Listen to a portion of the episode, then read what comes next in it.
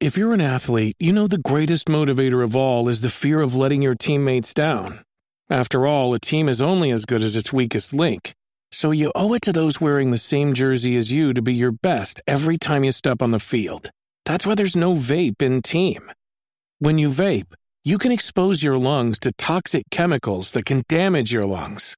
If you're a step behind, the team's a step behind. Brought to you by The Real Cost and the FDA. It's time. It's time for a new, completely unnecessary podcast for Wednesday, April 2 2, 2015, alongside a very kind of a, I don't want to say homely looking Ian Ferguson.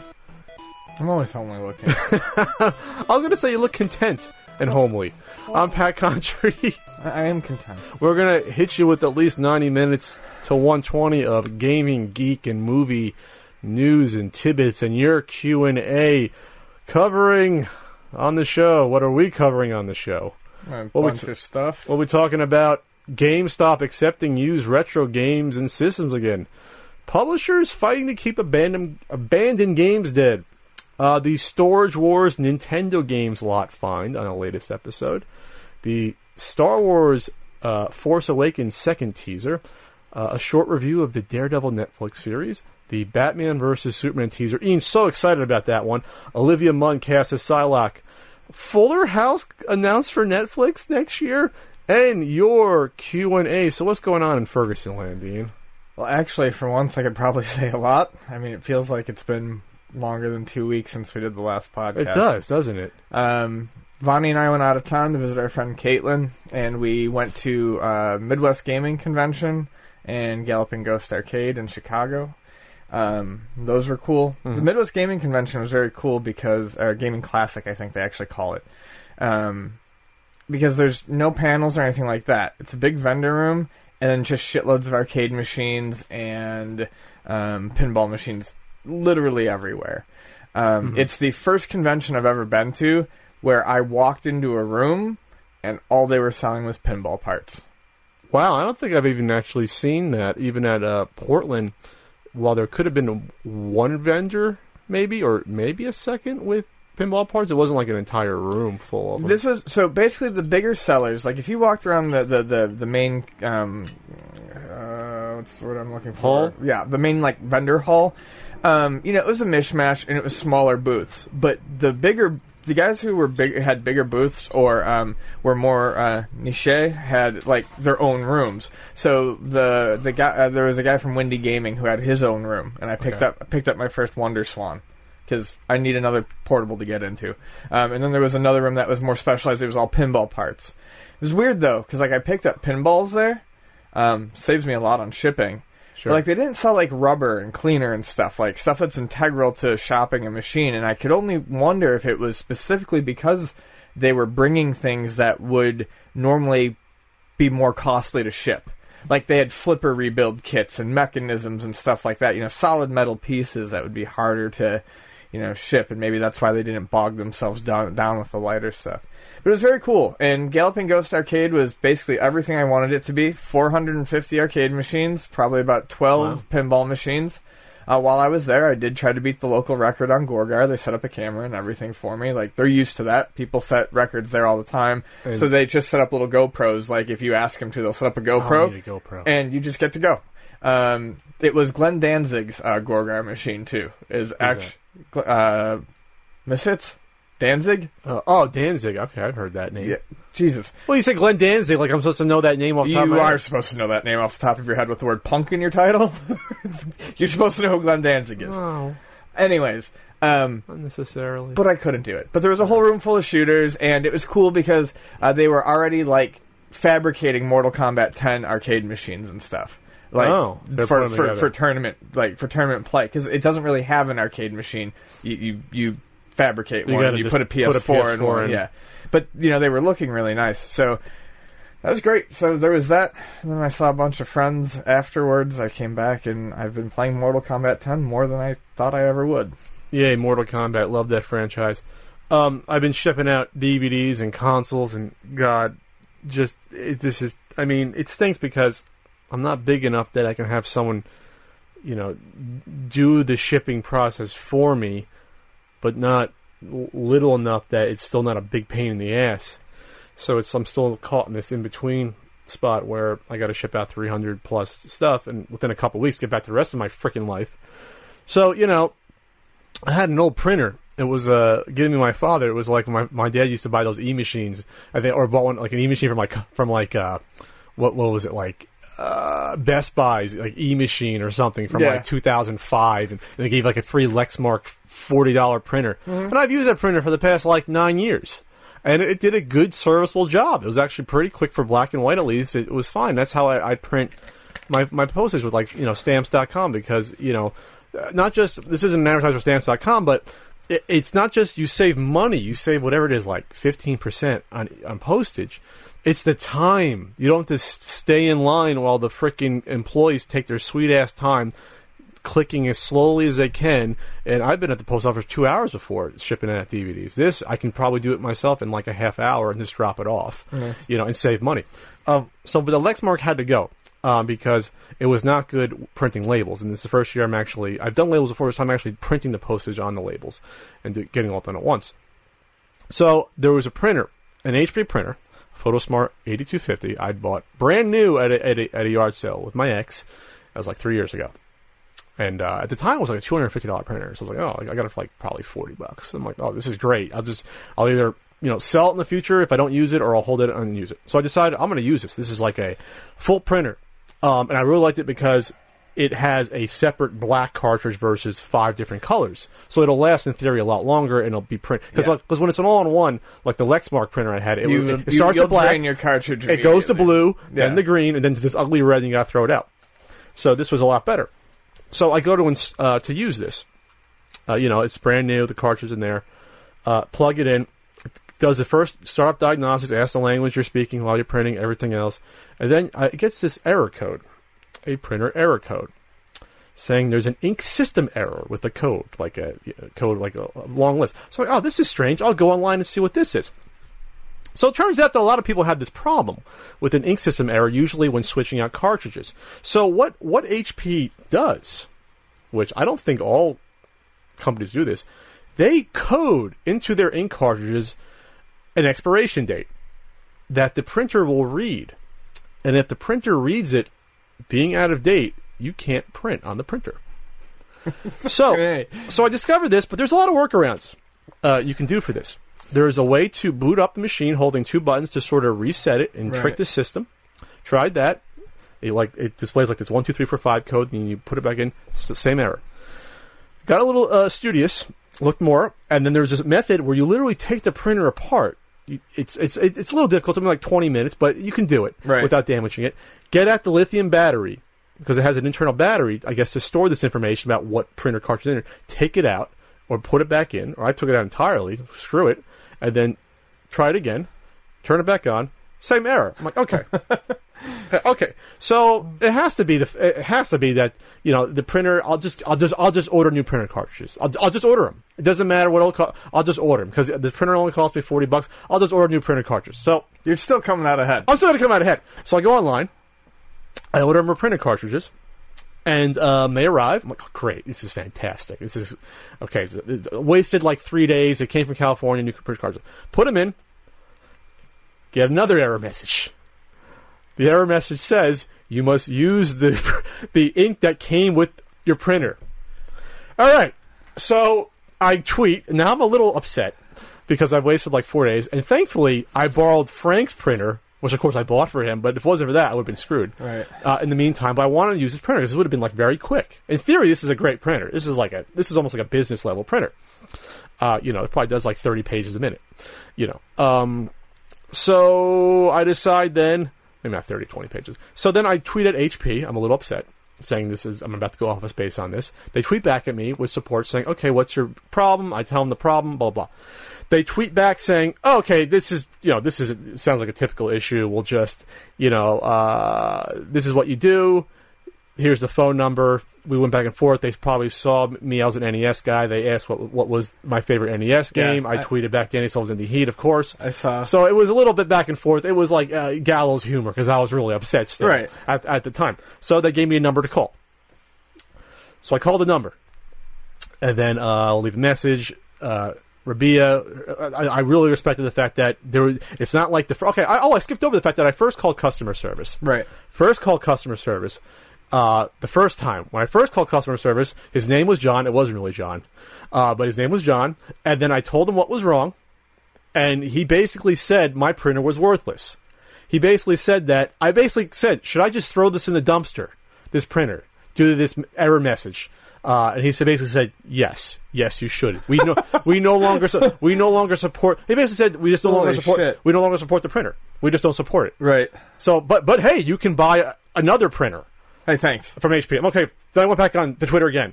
Said, okay, th- one of the guys I guess was following me uh, from HP support, and okay, this is a problem. They escalated. Great, escalated. I'm gonna get my own case manager. That's who called me, Rabia. Very nice, very sweet woman. Called her back the next day. All right, let's let's fix this. Let's get down. Let's fix this printer issue. Brand new printer, can't use it. Tell her what happened. I tell her uh, original ink was out of date, so replaced it.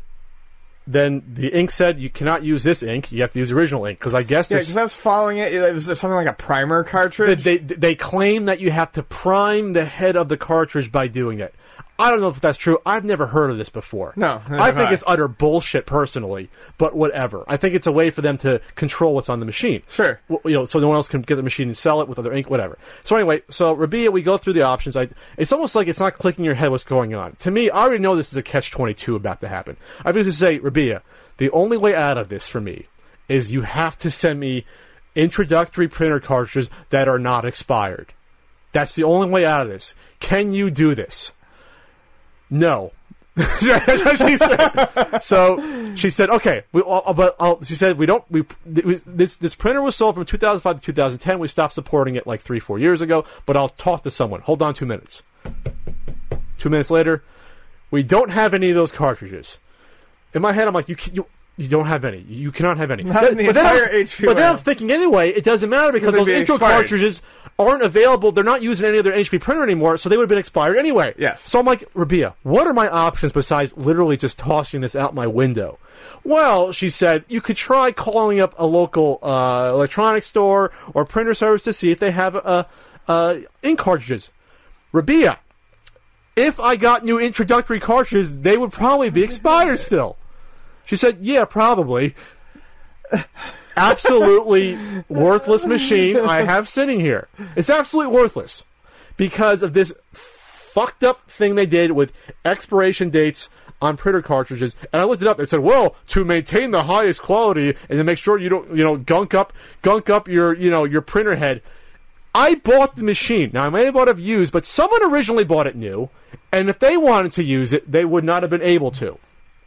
Thank God I never put this on eBay, not knowing this bullshit. Because I would have got a really upset person, rightfully so, saying I cannot use my new printer, and they would have gone through the same week, week and a half uh, process as me, finding out that there's DRM on printers. I was, I was just going to say, it's fucked up. Uh, that you took the words out of my mouth. I was going to say, there's DRM on printers. There is planned ob- obsolescence built into printers now. Yes, like at least for HP. Because even if you bought that printer when it came out and it was new, you would reach a point in time where you would have the problem you had had, it- with expired ink. if they bought that printer, I think that I think the cartridges expired in 2011.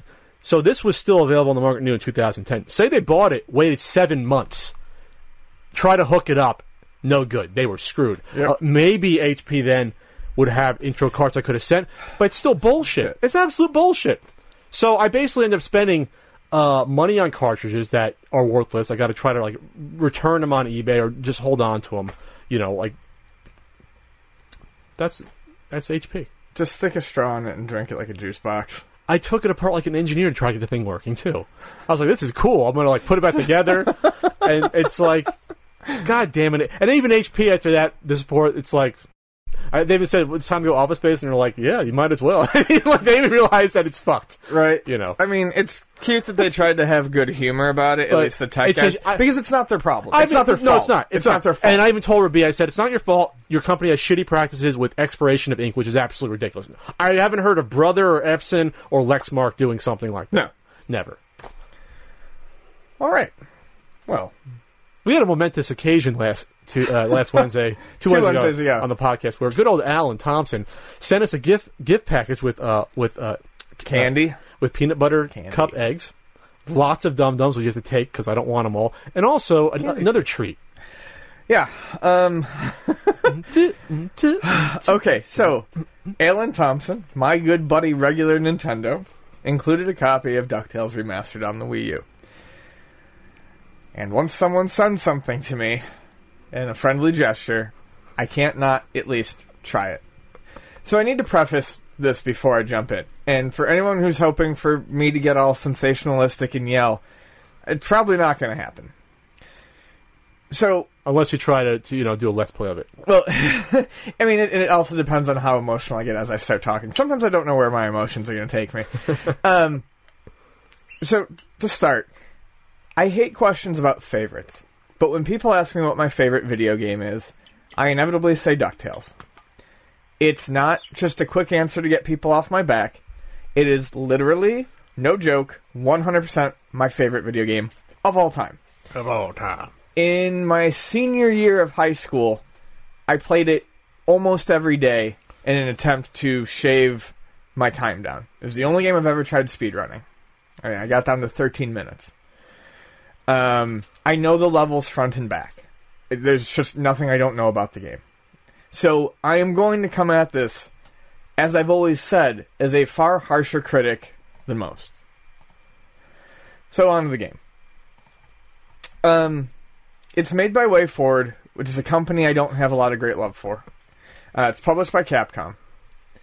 And right off the bat, one of the first things you're going to notice is that it looks fucking gorgeous. It does. It does look nice. The sprites look nice. Um, controls. I'm going to hit on some of the basic things first before I go into other stuff. Uh, I had a lot of people who were iffy about the game bitch about the controls as they had played it at various conventions, saying it was floaty or it didn't feel right. I'm actually going to call foul on that. The game feels just fine. I said that to you when I played it. It felt The pogo fine. jumping felt fine. Lo- even even the way you can short hop Yep. Scrooge, which is very important. Um, even though you can short hop Scrooge, is is very is, is very much the original game. Mm-hmm. Um, the music, for the most part, while the Nintendo version has one of the most l- lauded soundtracks out there, um, the versions of the music they did for uh, this one are pretty good. So, in all the areas where Way Forward usually shines, uh, graphical presentation and music, uh, this really worked. Um, what I wasn't expecting from them was for the controls to work as nicely as they did. That's about where the nice things stop. Um, the introductory level that they make you go through is boring and painful. Um, they introduce mechanics such as button pushing and like it's they're little things, but these like little trap disarming segments Sure. that just they they're not they don't fit into the game. Um, the cutscenes, which everyone warned me would probably be one of my biggest issues, are just abysmally annoying. Like I appreciate the voice acting. You guys went out and you got the original voice acting cast, like cast and mm-hmm. crew, and the voice acting is is fantastic. But I don't.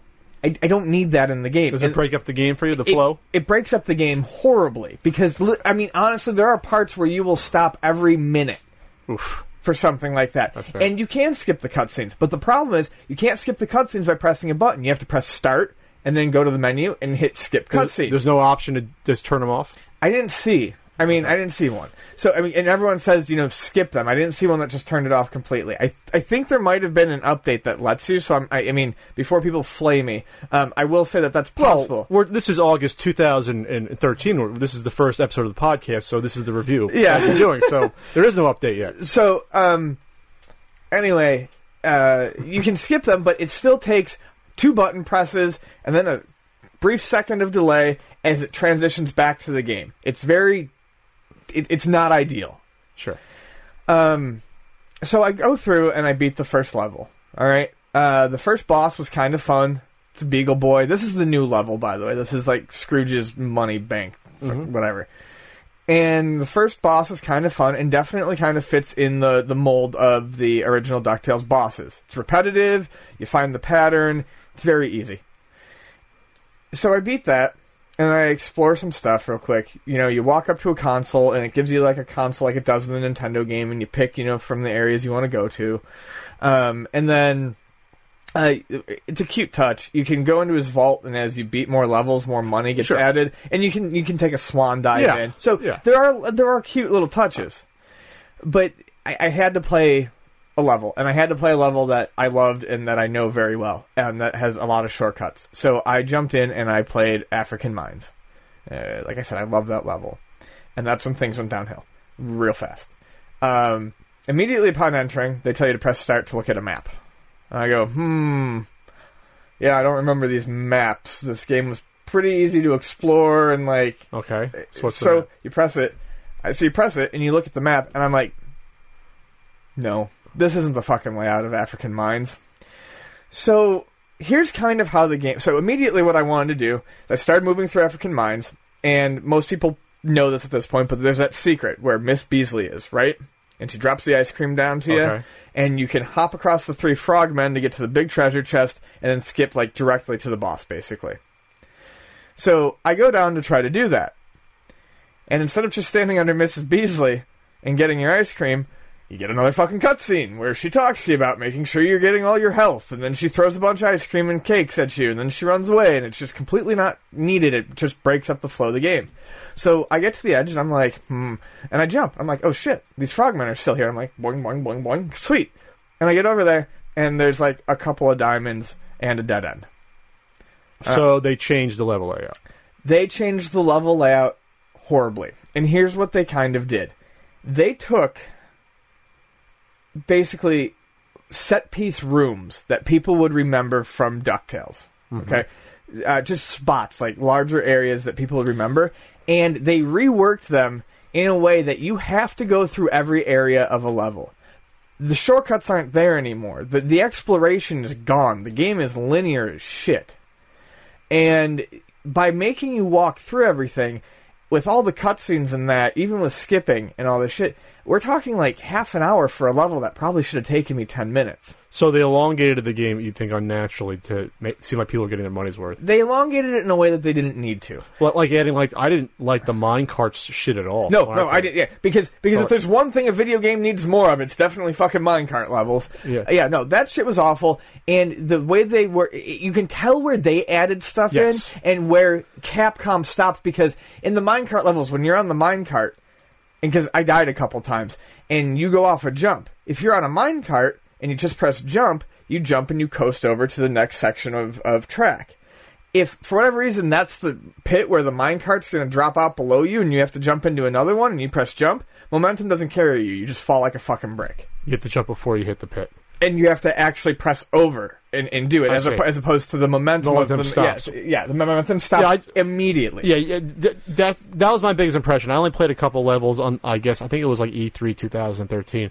That was the biggest thing. Like, yeah, it's like you're playing the game, and then all of a sudden, new game. Now it's a minecart, and it's like it didn't feel right. Right, That was my biggest thing. it, it's so easy to see where the way forward starts and like i said the capcom stops and all i can i mean here's it's nice um it looks okay and for the people who enjoy it i, I get it um you probably and I- this is not going to sound snobby but you probably did not play the game every day your senior year of high school So, so, uh, so, do you recommend it at the at the end? I think no. Here's if if you're really into Ducktales, I don't necessarily recommend it because it suffers from it it suffers from all the problems that I think most way forward games suffer from. So I, I can't really recommend it that that thoroughly. Sure. But like I said, I don't. I, I can't fault the people who liked it. They're just remembering Ducktales differently than I do. Or may not have the the same uh same love or Right. And my last statement on this is what I would have loved to have seen, which probably wouldn't have sold as well.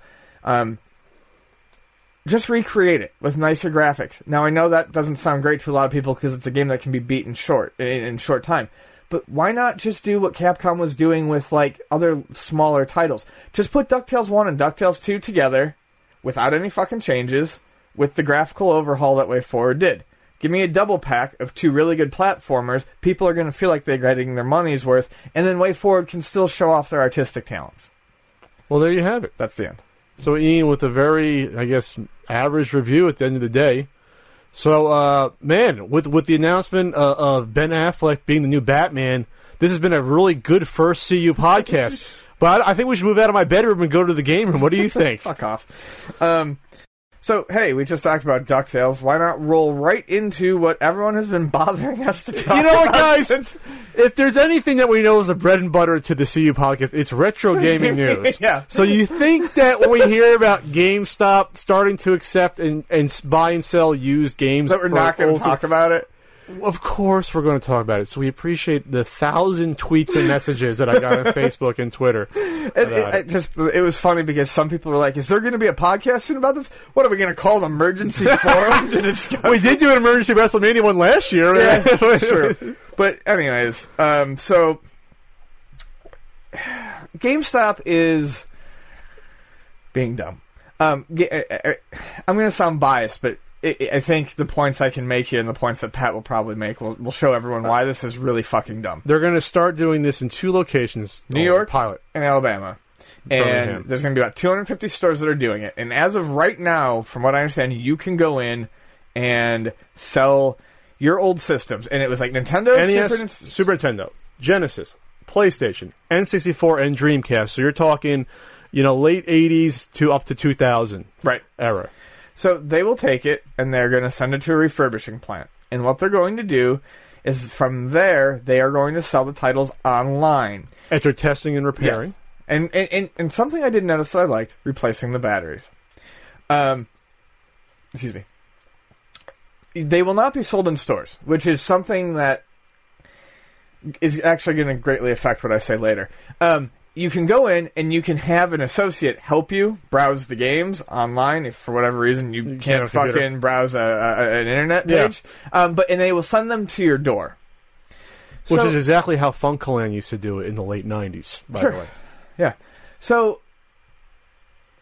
there's a couple reasons why I think this is uh, fucking horrible. well, there's a lot of reasons why it's horrible. you go there's, there's- first. There's, there's there's a lot of reasons why it's horrible. Um, I I can just go. Um, the prices. GameStop is okay. Selling retro video games is very wishy-washy. There's a lot of fluctuations in prices. Nothing stays the same. So for GameStop to not undersell themselves, for GameStop to make money, they are going to have to shoot for the fucking moon on these prices. And it's going I I promise you these prices are going Not- to be insane. Not just shoot for the moon. That means they're going to offer you a hell of a lot less than, than you'd offer even eBay or or a, a mom and pop stop like a pop, mom and pop shop like Luna because it sounds like they're not testing these in stores. So if they're buying a Nintendo for ten bucks, say or fifteen, they don't know if that Nintendo works. They're just going to buy it sight unseen, send it back, and it may or may not work. Actually, so I think get- one of the articles says that they will they will test hardware. They will only spot check uh, har- uh, controllers in games. It was in the it was in the link with the interview. So I, I mean, they said they will. I mean, here's the thing. Now you're gonna have to train all your employees how to. I mean, it's not that hard, but you're gonna train them all how uh, how to hook up all these retro systems okay, and test them. okay, is dumb. all right. So even if that's going to be true, or they're going to test everything thoroughly, which I don't see. No, The cost incurred of shipping this stuff to a plant in multiple areas, probably throughout the country or a couple, hiring people to refurbish, which is going to have to be done for some of these, replace batteries on a Dreamcast. Maybe there's a controller port that doesn't work all of a sudden. Yeah. You know, stuff like that. Repackaging it up, putting it online. That's a cost incurred that's going to be passed on to what they can give you. yeah, exactly. So if they, if they so that that doesn't mean you're not going to be getting you know forty or fifty dollar NESs. Oh no, that's not going to happen by any stretch of the imagination. No, and and, and, and I can offer you twenty five cash for an NES. I can offer you thirty five credit. I will eat my words, but I I'm gonna guess that GameStop's not even gonna approach that. No, Um, absolutely not. here's another problem with it, and, and and this one is one that I don't think a lot of people are thinking of. If they're only selling online, what is the reasoning for anyone to go to GameStop online to get their retro games when they can do eBay and they can still do trades? You're not changing anything. You're not changing the game. All you're doing is giving putting another online store up there for retro titles. Uh, uh, my pal Chris Kohler at Wired did a follow up uh, interview with a, a GameStop representative. More details about this about what will GameStop buy back. They're going to take in any game console and and first party accessories Yes. for platforms. Any Nintendo brand controller, they'll take it. They aren't interested in third party aftermarket stuff. Again, the knowledge base is, is already going to be limited to what they can have in the, the GameStop system. They're not going to be retraining employees about the nuances of knowing label variants and things like that nature. Um, let alone you know repros and replacements. But we'll get into that later.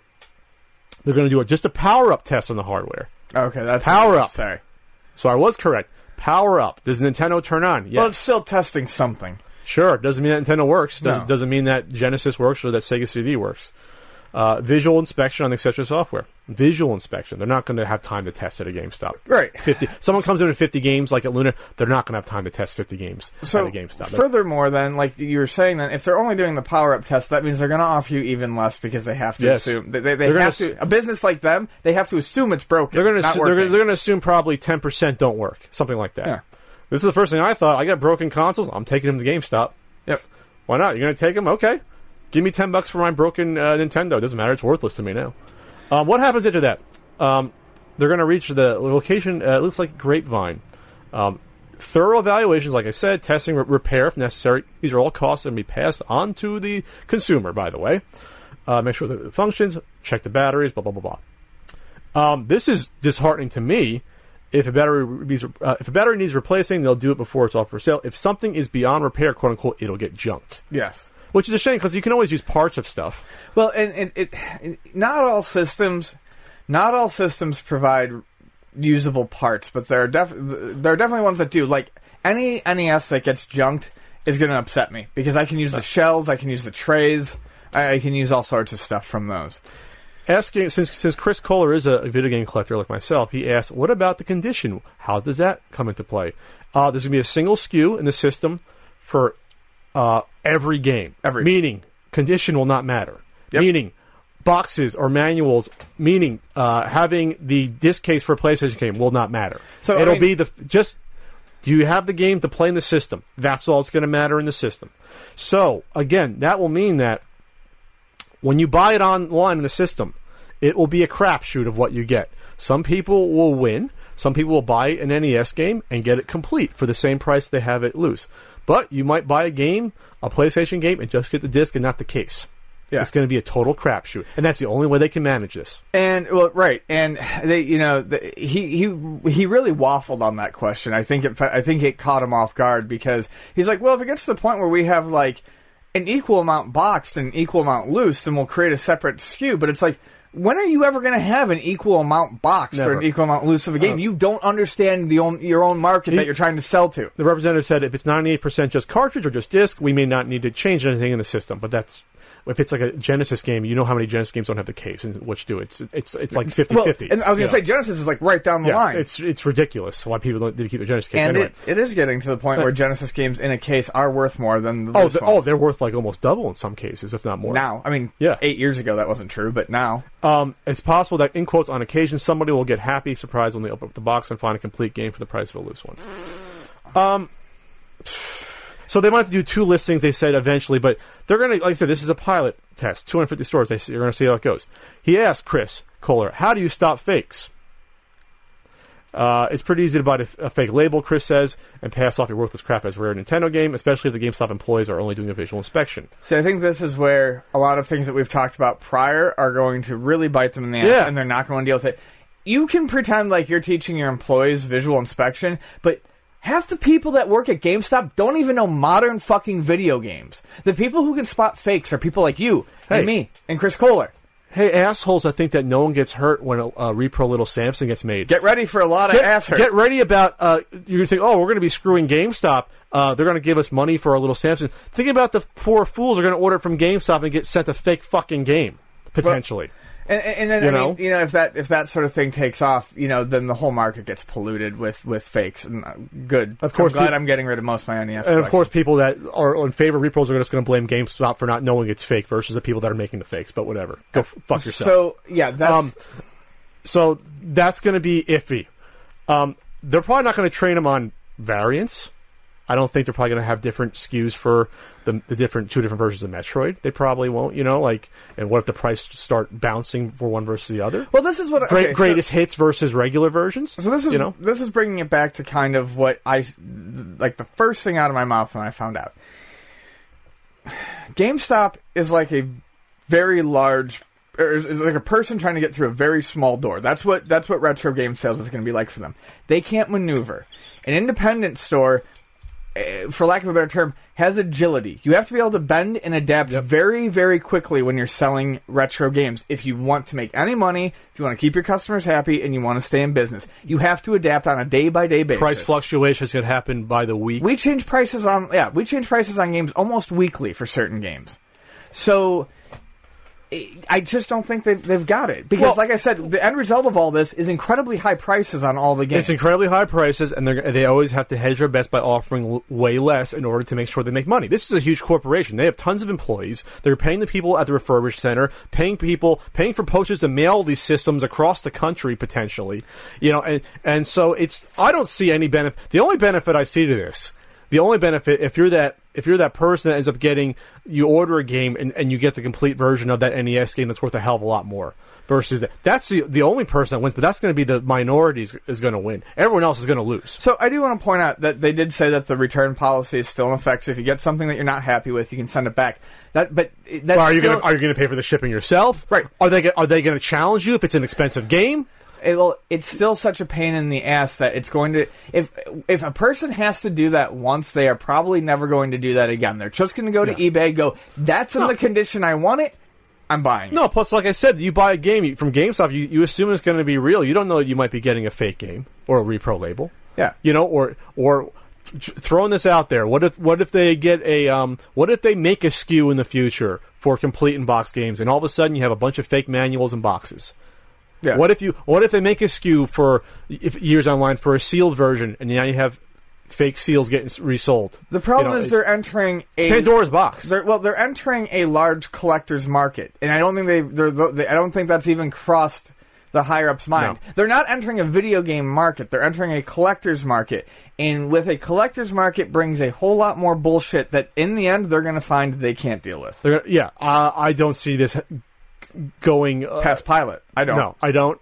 Um, it's just going to, unfortunately, it's just going to deplete those two areas, uh, Birmingham and New York City, of retro games because people, you know, you, you say that, oh, people, people always say, well, people are smart, they know what they have. Not necessarily. If you see a sign saying you walk past how many game stores are there versus mom and pop video game stores, 10 to 1, Yeah. 15 to 1, 20 to 1. If you see a, uh, a sign, you know, say say you're you know a grandma or something. You know, oh, my grandkid had a N- Nintendo. You see a sign that oh, we'll give you money for your old Nintendo. Oh, I have that back in the closet. It'll be convenient for you to get out, drive, give them the hundred games your grandson had or son had, and you, you're getting pittance for it. Yeah. You know, versus you making money on it, and versus the games uh, not being shipped off to some detention center somewhere to you know to come back on the market maybe eventually. I wish I had looked, but it's because the pilot program has supposedly started. There's got to be a there's got to be someone out there who's mentioned what they're offering for, For certain prices? games for like Mario hey, Three. I'm going to throw this out there. What if the, what, what when this pilot ends? They have a ton of inventory. What happens to that inventory?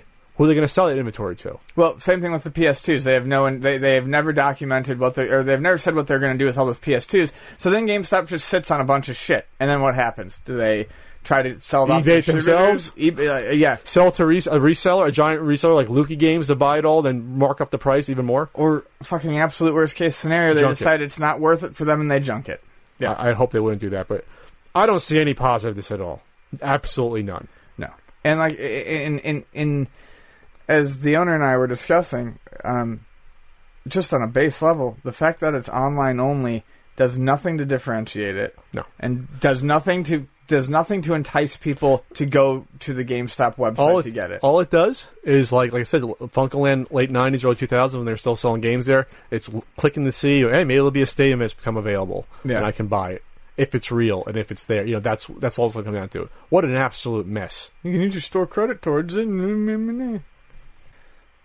So, in terms of awful things, um, publishers are fighting to keep dead games dead. Now, we'll start with like the current news. What this means is, um, games with like servers, games that are attached to servers that have had servers shut down. Uh, the Electronic Frontier Foundation Um, it's a nonprofit group, and they're trying to uh, fight for people to be able to go in there and create their own servers, uh, create their own code, so that these games are playable again. Games like Battlefield 1942, Star Wars Battlefront, the original, SOCOM 4, Uh, the, the, the, the Mario Kart Wii. Yeah. The argument being, rightfully so, that you bought these games and you should have the right to p- play them. So, you know, allow if you're if you've abandoned them and you're not making money off it anymore, then why are you being a dick? Let these people why are you, you know, let these people do what they want to do. It reminds me a lot of old um, abandonware sites, which is why this this in article interested me. Um, there used to be sites all over that were full of abandonware, which were basically games that were no longer supported by companies or were no longer supported by uh, um, uh, the, the creators. Basically, no one could possibly be making money off these games, Or they anymore. didn't care and even gave permission Right. for people to download them. But there were a lot of people who weren't that cool and said, no, you can't have the game up there. Even though there was no way for them to make money off of it, even though the abandonware sites, like the one I always remember is Home of the Underdogs, um, Is that still around? I think so, but they're largely a store now. Okay. Um, they they don't want you to have it, which is honestly it's just greedy and selfish, and it's them saying maybe in twenty years we're going to renew this IP, and, and and you'll need we'll need to Well, this is different though because this isn't. Um, this is just people want the ability to play these on servers, so it's not like they're even having people uh, download these games for free. It's people that know, already I know. people that already own the games just still want to be able to play them. no I know And so they're looking. They were looking for this group was looking for the Electronic Frontier Foundation was looking for an exemption uh, from the ESA, saying, "Hey, we're not looking to we're not looking to sell these games ourselves. We just want to be able to have servers and run these games because we we love these games. We own these games." And the ESA came back and basically said, "Screw you." Yeah, and I, I, it is different than what I was saying, but I brought it up because it's still the same thing. It's people being greedy because they think they might, at some point in the future, make money off of it again, even though they're Well- not making money off of any of it now. Well, the ESA said that it would argue that modifying game code as hacking would encourage piracy, which is ridiculous. That is like saying, um, because I, read this earlier. That is like saying, uh, watching a violent movie is going to make you go out and commit a violent act. That's like saying smoking marijuana is a fucking gateway drug. I've modified many systems specifically to play imports, and I've never put a burn in them. Yeah, I, I don't I don't see how enabling people to still play Mario Kart Wii, which is a game that's only how old? Six years old. Yeah. How is that a bad thing? You know, how is that? I don't I don't understand that. No, it's, Six, it's, seven it's years old not a bad thing. It's just stupid fucking laws. Um, so it's a shame. Now, it, it's it's it, it'd be I'd be it'd be interesting to see if individual companies would come out and say, not that I doubt, not that I think EA will say, yeah, Battlefield 1942 have at it, Right. or, or Activision, where the hell owns it. Um, but it'd be interesting to see that s- some companies probably wouldn't care. So some companies would absolutely not care and say, you know what, you want to modify the game's code or run your own server, go for it. We don't give a shit. As far as I know, there's still Phantasy Star Online fan servers, and Sega's never given a fuck. So so there you go. I understand that these companies though, copyright um one, one of the tenets of copyright law is to enforce your copyright. Right. That's always what people forget is that I forget- it's not no, I forget it's that not too. it's not just the sort of well, we're being assholes for the sake of being assholes for a company. Copyright having a copyright means you have to enforce it. If you don't enforce it legally, then you, they can go to court eventually and say, "Well, you didn't care about it, you didn't enforce it, so it's okay." Um, so you have to enforce it to some extent. I guess that's what I was trying to say poorly before is that even though they might not be making money, they will protect the property just in case they, They have decide to. to. bring it back later. They just have to, like they have to. The lawyers would go nuts if they didn't protect it, because then if they don't protect that one, people would then also maybe think that they're not protecting their other properties. That's the thing. It's just a shame though that this is going to happen with games where they might at least uh, at least the multiplayer f- parts will be dis- will disappear forever. Now, in terms of games entirely disappearing, There's games like Destiny. Yeah, Well, well no. Before we, uh, so I was just gonna say, it, it's not. Some of those games are legitimately tied to their servers. sure. As soon as Activision drops the servers for Destiny, that game doesn't exist. You literally can't. pl- You can't do anything. It's vapor. Yeah, it's gone. We're in, but- but in terms of a newer sort of, I guess, uh, console you can call it or medium mobile games. No one really talks about mobile games or and any or, or computer free to play games. that. Yeah, you download these games. They're free to play. They're on a server somewhere. Right. They have your information. They have your login, your account. What happens when those games start disappearing? And now it's starting to happen with well, with better. Now these aren't small games. These are companies put it put out. Yeah, like, no, these are like uh, Battlefield Heroes, which is a PC game. I think most of these are actually PC, not mobile. Um, but so they're shutting them down, and Need for Speed World, FIFA World, leaked initially, on in July. initially you think not a big deal. It was free. They're shutting it down. No harm, no foul. Except for all these free to play games, as we all know, have currencies inherent to them. And people have bought lots of currency. So it's not free. People have paid for these games to some degree. And when um, they, they've stated that there will be no refund for funds that aren't used. Um, and, you know, what's the point of even spending the funds on a game? You know that's going to die in a month. I wasn't even going to address that. I was thinking that video game preservation. What happens to these games? Do they just go off into a void and people don't see them again? They basically do. I mean, I, obviously, there, there, uh, obviously, some programmers are going to keep these, but in terms of public, not just awareness, but for a historic sense, these games are wiped. Yeah. It's not like uh, you might get on people saying, "Oh, you know, uh, collectors, you're hoarding games, blah blah blah." But video game preservation, whether you like it or not, is part of game collecting. You're at least preserving that game. Yeah. it's there. The games are the games are in here Right. now you don't have the games anymore. You're playing them; they're gone. They're in. A, they're in. They're in the cloud somewhere. Right. So what happens 20 years from now?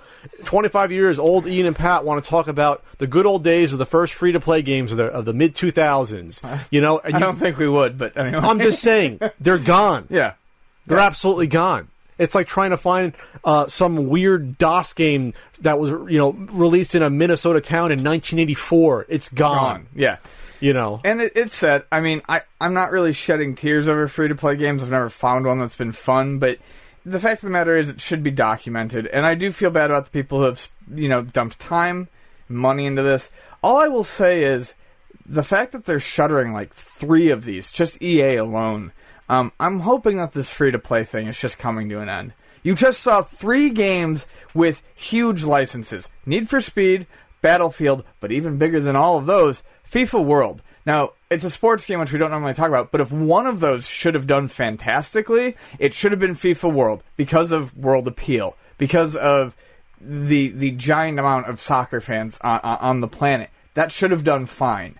If that's not doing okay, I, I think that's saying that free to play games are in a different state than they were uh, two years ago, where they were generating shitloads of money for people. Sure. I, I mean, I guess even either either they don't want to support anymore, or maybe even for the free versions, the ad revenue is not supporting the servers to run these. Whatever, whatever you want to say, it's just a shame that maybe this will lead to less development of them. Maybe they Well, realize, that's what I'm saying. yeah, maybe they'll realize may- may- maybe oh, we're making money in the first three, four, five months. After that, it's not worth their time to even put manpower into making these games Maybe just fucking release a game and give me a price tag. or that. That, I mean, that would be fine by But me. but still, then um, they reside in a server somewhere, and servers cost money to run. You know. Well, yeah, I mean, in, in yeah, in Stop! Stop putting these games on servers that have to like that. Stop it. or stop tying them to servers. Yes. I understand the online, but allow my single player campaign to work. Let me download it. And I, I'm hoping that at some point in the future, ingenious hackers um, find ways to crack these things so that they're playable again. Um, I mean, it's probably obviously doable. You can remove the pay to play stuff, and maybe we will see them again. But it depends on what people can grab of the code now before EA just makes them go bye bye. Sure. Um, it's always interesting every every I guess every two years or so, three years, where we see retro games hitting like mainstream cable. I fucking hate it. There was there was, oh god, I hate. there was some asshole who went on Pawn Stars trying to sell Nintendo World Championship cards. I heard about that. It was absolutely fucking terrible. It was yeah, Holy shit. it was bad. But what happened recently was uh, Storage Wars, which is a show me and Frank used to love. It's been on for already about five years, I think six years. What's interesting about Storage Wars is I've met half of the cast. like, um, uh, David Hester, who sued the show, was on the show originally, sued the show, was off the show, back on the show. He sells regularly at one of the flea markets I go to. Um, I'll talk about that later. Uh, however, uh, there's another guy named uh, Renee, who's a piece of trash that used to sell at my flea market, who's on the show as a semi-regular. Um, and then the the main center pieces of what I'm about to say used to sell at the swap meet um, here. So what is Storage Wars? Uh, Storage Wars is a show which is um, I'll get into whether or not it's real or fake, but it's mostly fake. Um, Storage Wars Storage Wars is based upon what people have done for years is delinquent storage units exist everywhere. Southern California and California for some reason is a mecca for them. Transient people, tra- transient town, yeah. transient cities, all of Southern, Southern California, military cities. People get in and out. So if you don't pay your your your your your rent on your storage unit, the storage uh, property people take it over. They do an auction. Um, so for years and years and years, this was sort of a, a secret thing that people most people didn't know about. Um, you'd have people that would literally they go to a storage unit. Um, you'd have people bid for them, but there was understanding not to bid against the person next to you because hey, we don't bid against each other. We can get a storage unit full of thousands of dollars of stuff for like fifty bucks, and that's how it was for years. And those people then take that stuff, put it online, you know, pawn shop, have their own stores, or like other guys at my flea market used to do a lot, take it and sell at the flea market, which has lessened and lessened. So what Storage Wars did was make it into a reality show and they sort of blew the lid off of people finding out about this done. So what happened to it was um, more people got into it, not just for not just the people that would show up for the tapings of the show, but in general they would show up. And I've talked to storage unit guys that have done this for years and years, and they they fucking hate this show no, I- for exposing the business. We I, we've dealt with um, there have been a couple of storage unit guys that we've dealt with for years at Luna, and they can't stand the show. Not just they can't stand it because it, it's gotten more people into it to bid up prices of units that they used to be able to get for fifty bucks. They're now paying five hundred bucks for. But Storage Wars does a nefarious practice that, according to the people I talk to, they do what's called salting the units. Now, salting is a term for going back to the old west, where if you had a gold mine you wanted to sell, Right. you would blast little specks of gold on the walls. You would salt it with gold. That's the expression. So you'd bring in the prospective buyer saying, Oh, look how great this unit is. A sucker. Give you all their money for a worthless mine. Right. And so for this show, uh, reportedly what they do, and I'll get into reasons why I think it's true, um, they put uh, high price items in these units just for the show. Um, so that people can go, oh wow, this is interesting. Otherwise, you have no show if you bought a bunch of storage units every week and it's absolute garbage, or oh, it's interesting, it's just machinery, but nothing cool. Right. So every episode of this show, they find something interesting in at least one of the units, bring it to a quote unquote expert, and it's worth a lot more than what they got the storage unit for.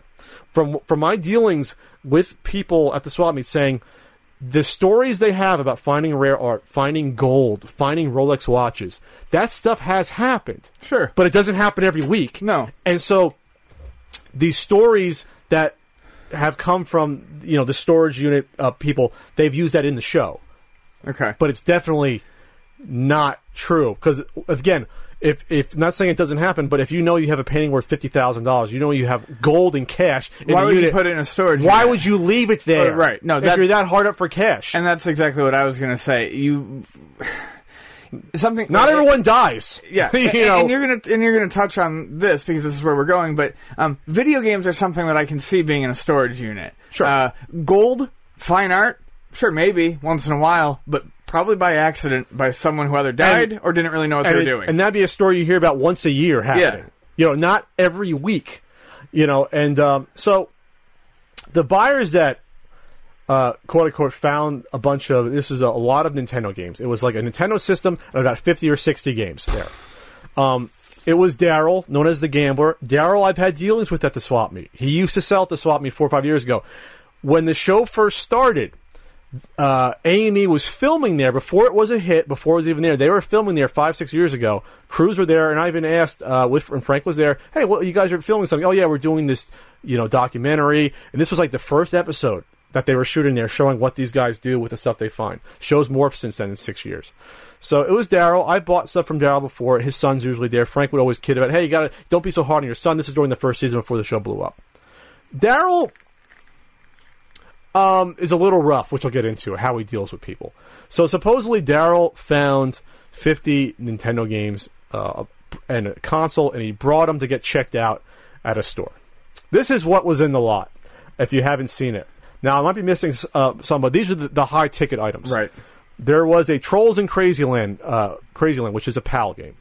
There was a stadium events PAL version, which they did not say it was PAL on the show, which is the difference between a game worth thousands of dollars or four hundred or three hundred dollars. And the uh, the the I mean the guys behind the counter didn't acknowledge it. Like you should know that. Yes, they would have known if they were running a store. A Zombie Nation, a Snow Brothers, a Power Blade 2, and a Bonk's Adventure. Those were the marquee games. He had only seen Zombie Nation once in ten years. I've 15 seen it probably four.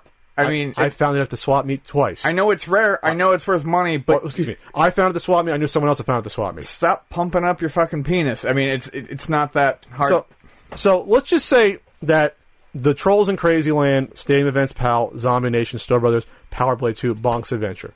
Let's just say that's worth at this point, I don't know, $800, 900 You want to say that? But no, let's just be crazy. Let's just call it. Let's just call it the grand because it, The grand. Just call it the grand. NES and 50 common to uncommon games, even with the Contra, we'll say, we'll say 300 Hundred. Is that fair? Three to four. Let's let's shoot for the moon. Let's say five hundred. 1500 for 50 games. The games we just said were the marquee games in an NES that works. Yeah. We'll say 1500 That's probably overestimating. Oh, that's definitely. they came in with these games and the people behind the counter said that those games were worth $3,000. they were lying through their fucking teeth about the value. Yep. And- Absolutely. And so, um, obviously, they're pumping up. Uh, if this, first of all, if that was a, a statement NTSC, it would have been worth a few thousand on its own at this point, if not four or five or six. However, people are spending on that stupid fucking game. This this is the crux of, of, of the problem. If you if you realize that the stadium events is pale, uh, suddenly everything they said is bullshit. Yes. If it was a real stadium event, then they would have been they would have been probably close or even under, but it's not. Yeah. Um, so they offered the people uh, offered, which happens in the show from time to time. where They said, "Oh, we're going to offer you money for it." Then it becomes almost like Pawn Stars. They offered twelve hundred dollars for for for the the lot, which again, I don't know what money they're making on that, unless they just wanted showpieces, or, or unless they thought they were, they were tricking them and it was a real stadium event, but didn't realize it wasn't a U.S. version of state events. The whole thing doesn't make any fucking sense. None of it makes sense. No. Well, here's here's what doesn't make here. So so as they get the assessment and they start to like pack the stuff up, and the guys are like, "Well, we can't let you walk out of here with that collection. We want it." And the guy was like, "What did he offer? Like fifty? eh, They were like, eh, anyways, the the, the storage war guys were like four thousand, and it's like. No, no, that's not how. This not fuck. That's not how negotiation works. That's works. not how it works. Which- you, you just told them that you want to charge them more than what they quoted, which is three thousand at retail, And- which is wrong. But this is how Darrell is. I've I've encountered him where if you show interest or he thinks you know more than him, he thinks the stuff is worth more and he'll bump the price up. I cannot remember what it was I wanted to buy from him. It wasn't even a video game. It might have been software or something weird. And I made him an offer on it and I guess he didn't like how the negotiation was going and so he raised the price on me. But then he did this as well. Which is what he did in the show. He did this to me, and I remember this from like five, six years ago. Last time, when it was I saw him. flipping. So they said, "We'll flip you for it." I'm a gambler. Brr, that's my name. We'll flip you for it. Five thousand or five dollars. And I'm I, in my head. I'm like, okay. Even if they, they the guys even said we can't make money at five thousand. Hell, they couldn't make money at twelve hundred barely. They But- couldn't make money at three. so it doesn't it didn't make any sense, and it's just it's just an asshole thing to do. The show I have balls and you don't. Plus, I'm gonna just of course they give these people money to bid on these auctions. So for him, it doesn't matter the five thousand five dollars either way. It's just for show. Right. You know, That's so- why he can do it. That's why he can do it. because he sure as fuck wouldn't do it if it, if he if No. actual money of his was riding on the line. No, if, if he knew the games were even worth three thousand, he was going to risk three thousand. If I was just be doing it just for show, um, so but before anyone gets on me for for the show I was on, if I was first of all the the the, the values discussed with my games were real values. First of all, the offers were real offers. The counters were real. So this is entirely different. Um, so what what what why it's a shame because this is what happened when the Yahoo story came out in 2010 about mainstream uh, st- news. People think they have gold, and when you and when you overinflate shit that's totally fake like this, this isn't like a Nintendo World Championships that no one has. This is people thinking all my random games are worth twelve hundred or three thousand dollars. My Yeah. stack of forty Nintendo games. and that's and that's what I was going to end on, and you stole my thunder. But that's exactly what it is. This is another. This is another partial sealed stadium events found in grandma's closet. This is going to this is going to cause me to have to deal with people who think that they have hundred dollar copies of Zelda for the next six months, and it's going to happen. And it's going to happen because another store somehow, and they've been in business for ten years, have no fucking clue what they're talking about in terms of pricing. They can't. They can't identify a cartridge. Um, maybe they were overexcited. I mean, I will. I'll, maybe they were overexcited. You have to know what a PAL yeah, game yeah, is. You have to. If you have to know that Trolls and Crazyland is not a U.S. This game. Yeah. Um, and it's just yeah, it, it's it's gonna fuck stuff up if people watch this because that's what happens every time this sort of thing happens with the games. The prices for the games get uh, they they blow it all out of the water. Like they make it seem like the biggest find, and then every mom and pop store in the country has to deal with this bullshit for six months. Sure. Ian, were people doing this after my Pawn Stars appearance? I don't know, Pat. Probably, Maybe, no, probably not. Thank you. That's all I was gonna say. Plus, the one thing about salting salting the units, they basically the producers actually came out and admitted it because of the lawsuit. Going back to the lawsuit, David Hester sued because David Hester, who was one of the original people on the show, who sells at, at sometimes, didn't like the fact. Not only he didn't like the fact that they were paying other people on the show in order to bid up the stuff, he didn't like that they were salting the units. He thought he thought it was bad for the for business. He was trying to actually be ethical while being on the show. Uh, the way they got around it because David Hester's defense uh, or or or uh, litigation was centered on the fact, like the quiz show, saying this is supposed to be like trivia. This is supposed to be uh, knowledge contest of knowing what's in the unit and getting it. You if the, the, when you start fudging it, this show is false. Right. So, A&E basically said, "Okay, it is. What are you going to do about it?" You know, what you know, basically saying, "No, it's not like a trivia or game show." It's just just like we're just showing what can happen at you know at, in these storage units. So do they? I mean, I've never, I've never actually watched an episode of the show. Do they actually say now that this is a fictional representation of? They've never said that. And But but don't they have to then? I mean, legally? no, why would they have to? I don't know. I guess. I just, You know. I don't understand. But basically, I guess David Hester, uh, he's back on the show, so I, I guess everything's fine now. But that that's the situation uh, with the game. So yeah, go try going to storage auctions. I know people that done it, and now they said it's a fiasco versus what it used to be. It's absolutely dreadful. Oh, it's probably like going to a pinball auction these days, where things used to be reasonable and now they're all blown through the roof. bunch of teasers came out. Uh, but we're going to talk about this one first. You may not realize, Ian, but there's a new Star Wars movie coming out in December. Uh, yeah. you forgot about it last time. It's Episode Seven, The Force Awakens, which which is interesting because in the promotion so far they're kind of not really putting the Episode Seven on, and just having the Force Awakens Yeah. for the most part, which is interesting. Interesting strategy. So this is going to have the original cast is going to be back in there: Carrie Fisher, Mark Hamill, Harrison Ford, even Pe- Peter Mayhew as Chewbacca's coming back. You know, um, so the first teaser was like, okay, this is interesting. What's going on? The second teaser blowed people fucking away. Like they, they couldn't they couldn't help themselves. You know what? I was one of them. I was I was I was sold seeing this second teaser. Here's Totally me. sold. Here's me. I, I don't have a lot of investment in Star Wars, but I did watch do. the teaser, and I, I really don't. But I, I watched the teaser, and I wished that I could get as excited as everyone else was because it did look good. It it does. I mean, in my mind, even though I'm not like I said invested, that looked like what a Star Wars movie was supposed to look like. There you have it. They- It looked like what a Star Wars movie was supposed to look like, and the. It, I bet it was comforting to a lot of fans, um, especially like that last line uh, where um, Spoilers. Harrison. It's a fucking I'm being I'm kidding. okay, uh, fucking teaser. uh, when when Harrison Ford says Chewie, we're home. Yes. I mean that means so many different things. That's Yes. that's not just That's not just we're in the movie. yeah. That's that's. Don't worry, guys. We've got this. Yes. That, that's at least that's what they're trying to im- imply. Don't worry, guys. We're not going to fuck up like Lucas did. Right. That- he's he's got his billions. He's far away. Un- un- un- Uncle Uncle Mickey's going to take care of you. Yeah. That, and that's you know what I think subconsciously that's what people thought too. This is what I'm going to say about the trailer is that um, you have Mark Hamill voicing about I'm a Jedi, my sister's a Jedi, and it was interesting because people couldn't didn't realize or they're still trying to figure out if it was just from Return of the Jedi or if he actually redid the lines, and people are debating that whether or not he redid the lines. They just picked them out because it did sound a little bit different some parts. But just seeing the the, the hand uh, uh, of Luke. Just Yeah. like, oh shit, this is this is this is Star Wars. Okay. Um, and then yeah, you see the Millennium Falcon. You saw it in the first teaser, but just the the tone of the action and seeing real sets, seeing them running in a, seeing the new characters run in a desert with explosions, X-wings piloting through tunnels, you know, st- stuff like that. Um, fighting ties. I mean, that, I mean that's right. Fighting exact- ties? Fighting ties. It was, you know, what it was it was a feeling of not reckless abandon, but of almost like a celebration. Yeah. This teaser. Does that make sense? Yeah. Because the first teaser, of course, every, people will say, "Oh, you went ape shit over the first Phantom Menace teaser in '99."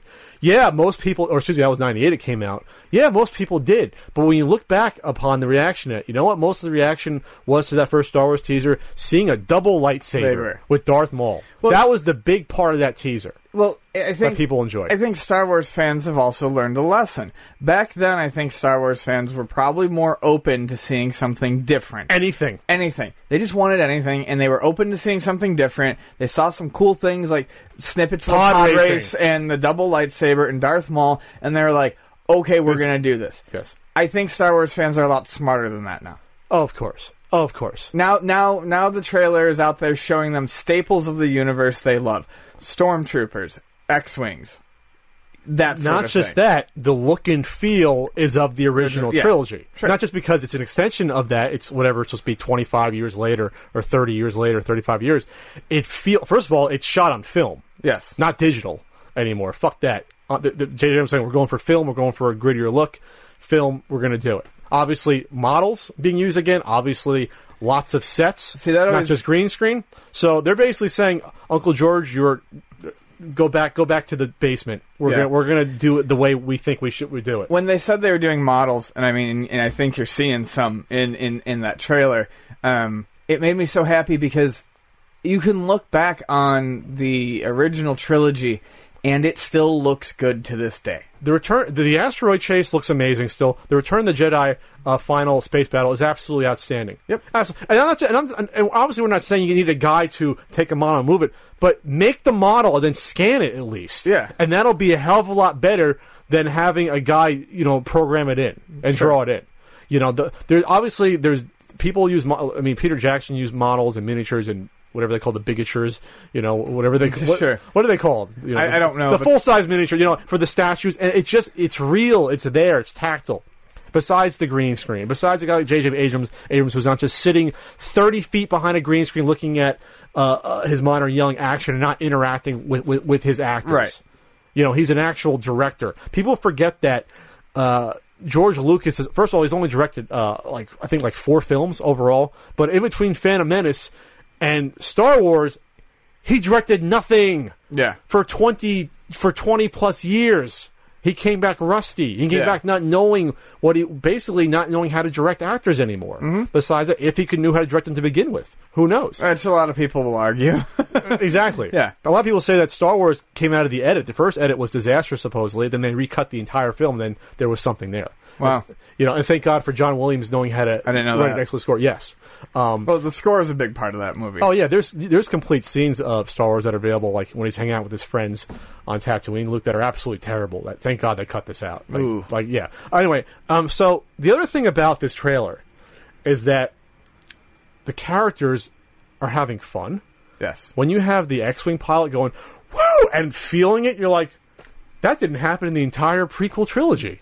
A moment like that. There's a light-hearted mood to the whole thing, and I'm sure I'm sure the movie is going to have dark moments and all that Oh, of course. But, but but it's it's not going to be this grim, dark Zack Snyder bullshit, and we'll get to that. Well, it, well, it's not going to be some over the top, you know, diplomatic policy framework of, of the prequel trilogy about a trade federation and a dispute over over taxes. Yeah. that was the framework for the for the entire prequel trilogy. People forget the first lines of the of the scroll were about a trade dispute. Yeah. and it's like okay, I think they in the prequel they sort of lost the plot. At least George did that people watch Star Wars for the characters embroiled in this larger conflict. They don't give a shit about the larger conflict on its own. Right. It's the characters that, and and it goes wrong with, they love the characters inside this larger universe. And that was sort of flipped for the prequel to some degree where they try to frame the movies as this trade dispute and all the politics with the characters inside that story. Almost like a Tom Clancy you know, freaking story. Totally wrong. Not just that, people forget my favorite character is Han Solo. And yes, I got a teeny bit misty eyed seeing Harrison Ford and Chewbacca there. I don't care that they're 70 years old. I don't care that Harrison Ford, it doesn't make sense for Han Solo not to have settled down by then. I don't care. Even I thought it was cute. I mean, it was very cute. much so. And like I said, Wearing I- the same outfit. It's like it's like your, just- it's like your grandma wearing what she wore when she was 20. It doesn't matter. I mean you know? this legitimately. I'm not trying to be cynical. I just, I really wish I could have experienced that the way a Star Wars fan experienced it, and I'm happy for Star Wars Oh, fans yeah. because that looks like it's going to be something that's going to be great for them. Yeah. Um And I'll probably see the movie. I mean, I, I mean, I know, Uh, I know, I will. And but this, and this isn't a bash on the prequel, which is totally easy. But Han Solo was my favorite character. There was not one Han Solo type character in the prequel trilogy. No. no down to earth, roguish, devil may care guy doing what he wants. Someone you can actually relate to. Because after all, I think Jedi Knights are boring. Jedi Knights are sexless, humorless, chaste monk knights. That's what Jedi's are. yeah, they're, they're not. They're they are Buddhist monks with with laser swords. That's not interesting to me. I'm sorry, it's not. And it was always creepy that the prequel trilogy sort of exposed them as being a little bit arrogant and sort of why the hell is the Republic listening to these guys in the first place? you're It's almost to like root for them. It's almost like a theocracy. Yeah. It's almost like they're religious. It's a religious order basically, and they're helping run the the, the Republic. It's the whole thing. I think on paper sounded better than how it actually played out. Right, because the, the, the, the Jedi of the um of of the original trilogy were they were much different attitude wise than in the prequel. Well, there's only a few of them, but right, yeah. but still, you got this sense that they were almost Zen or Tao type ma- Taoist type masters, you know, who who were using the Force to find peace and to, you know ward off evil. And in the prequel, no, Yeah, even Yoda became sort of a dick in the prequels. He was this awesome, carefree character. Yes, he had his, his moments where he was serious, but even in the prequel trilogy, all of a sudden Yoda's like an idiot. He's an idiot. Doesn't know. He can't sense anything happening. He can't sense that Anakin next to him is going to be the most evil guy. The whole th- it just uh, just wacky. So yeah, people forget about that. That there was no Han Solo Han Solo type character to sort of ground that trilogy, and what you're left with is seeing Anakin, who that's a whole other story. Yep. So I'm excited.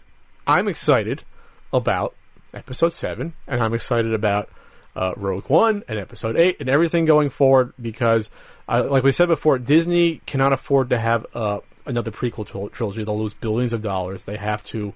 Not just the video games; these movies have to pump these out one, I guess, every year. They're going to be doing it. They're going to make their money back. And so far, knock on wood, cross your fingers, hit Ian in the head. It's going to turn out, hopefully, well. Um, real quick, you haven't seen it yet. You didn't do your homework. I haven't had time. You, me and Frank watched about the first four episodes of Daredevil on Netflix, and trying to go spoiler free because Ian's here. It's it's it hit the expectations I had, and went a little bit further than others in terms of uh, t- talk about slow burn. When you have 13 episodes, this isn't a two hour movie. You can really give it time to establish your characters, Sure. flesh it out. I mean, that's what I've heard. I mean, I haven't heard anything but good things about it since. w- very well casted. Well cast. I'm going to bring it up right now because I don't know. Besides Charlie Cox, the lead, very good in the lead.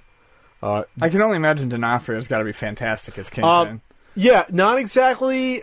He's the kingpin. I guess. I guess the kingpin's never a, a character that. Obviously, there's there's a few big arcs with him, but I think they had more freedom to do a little bit more what they wanted him. But he's the kingpin. Yeah. I mean he's he's diabolical. sure. but they gave him, I guess, more human a human side as well.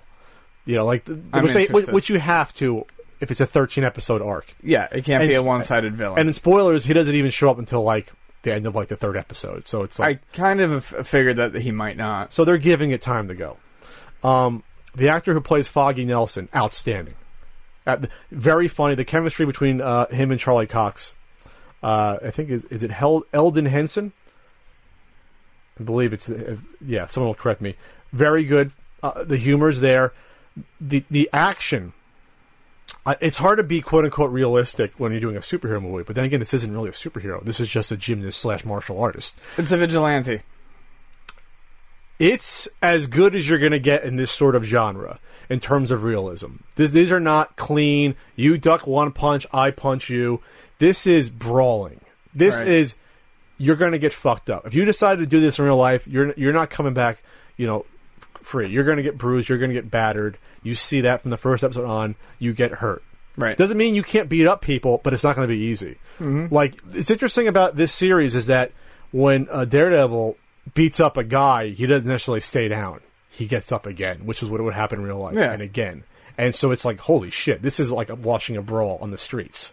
You know, it's very, it's not as clean as oh, I do one kick and you're, and you're Yeah. down. This is getting up inside, protecting yourself, hammering away, getting punches blocked, some grappling on the ground. It, it can get it's it's gritty. It's gritty. I hate using that word, but it's gritty. It's also very violent and gruesome. It, that exceeded my expectations. We're talking decapitations. We're talking in, people getting stuck through the head with spikes. We're talking going inside people's bodies. Like this is like I don't think this this is borderline like this would not even be rated R. This is like hard, hard R. Right. gore. Like this is gory. This is gory stuff. So it's interesting that first of all, it's interesting that Marvel went in this direction and said, "Screw the kiddies. This is not a kid show at all." Right. You know that from the first half hour. But it's interesting that they're they're letting themselves do this with a series like this, which which gives you great hopes for them doing. Obviously, Luke Cage. I'm so looking forward to what they're going to do with Iron Fist. Oh, now. that's that's all I want. I, Oh. Iron Fist is one of my favorites, and I, I the, the the most recent run I did not care for, but um, Iron Fist in general is one of my favorite characters. But they could do a Punisher series with the level of violence that they could obviously have showed in Daredevil. Well suited for Punisher. They could do that. That would be well suited. Sure. And it's also great because it's there's multiple. Obviously, 13 episodes. The, the, everything's weaving in and out. There's multiple. You have Hour long episodes. they're about yeah 50 minutes. Fifty. So you have you have the Russian mob, you have the the, the triad Chinese mafia. It's all over the place. Again, I'm only four or five, four or five episodes in, and hell, he, he's not even at his his quote unquote quintessential red costume yet. Which is one of the things I liked about it is that they're doing a slow build up. One of the things I will spoil is like even in the first episode, he's he's bare knuckling guys, and by I think by the third episode, he's realizing, hey, I should be taping my fists. Right. You know, so it's like there's a progression going on there. He does he, he's not even using weapons yet. You know, like he's still discovering these things. It sounds a lot. I mean, it also sounds similar to me to um, I don't know if you ever read it, but uh, Batman Year One. Well, supposedly there's a Man Without Fear series that uh, is this is based on, which is sort of the Daredevil version of that. Okay. him just starting out because it is starting basically almost new from the first episode. So, Ian, check it out.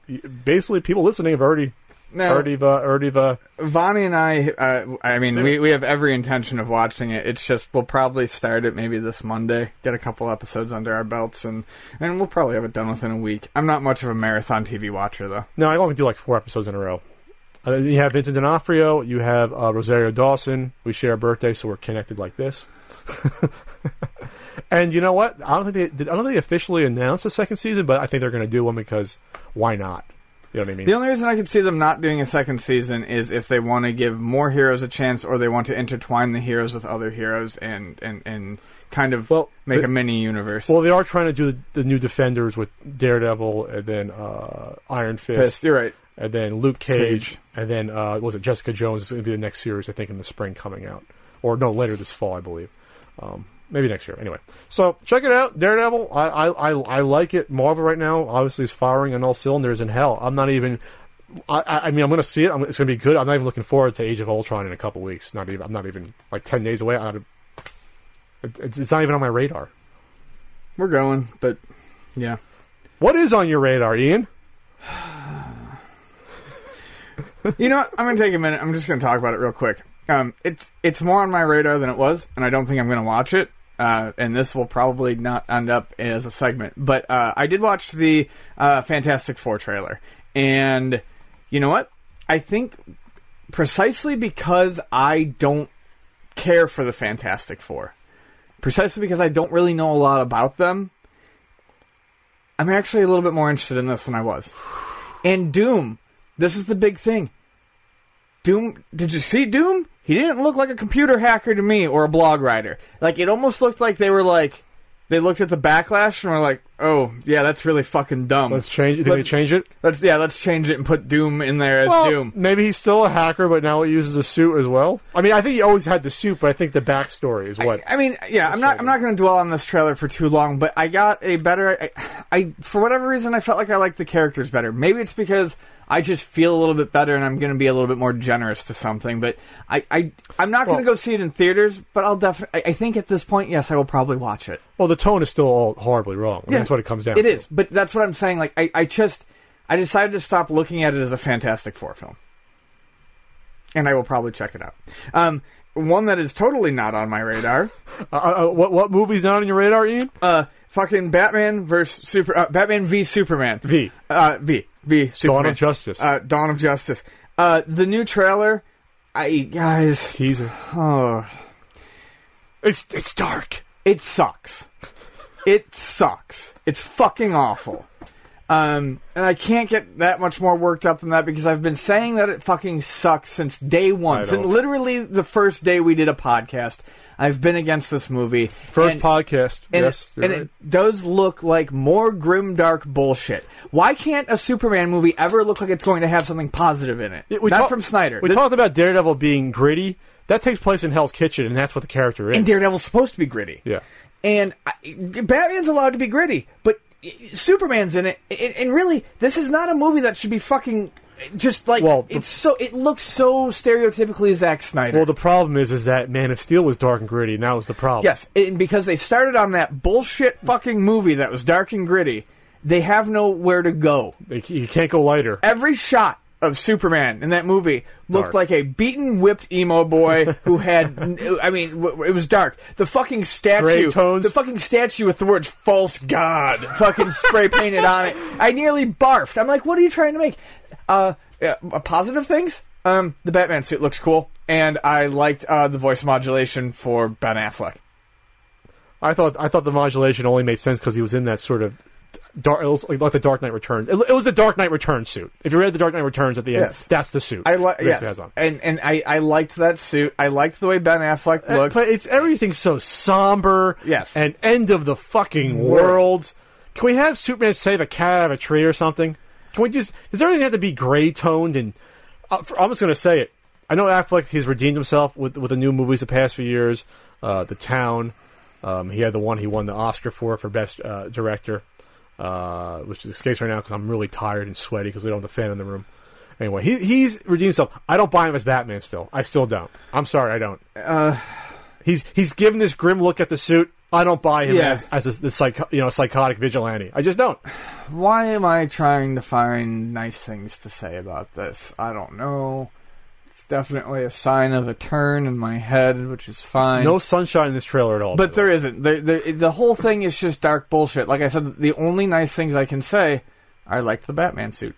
people people were comparing it to the Lego Batman, which is so funny because it does look like It does Lego. actually. It does. now I'm not gonna be able to look at it that way. I'm not, I'm not gonna be able to look at it anymore. that's like the chin strap Yeah, yeah, yeah.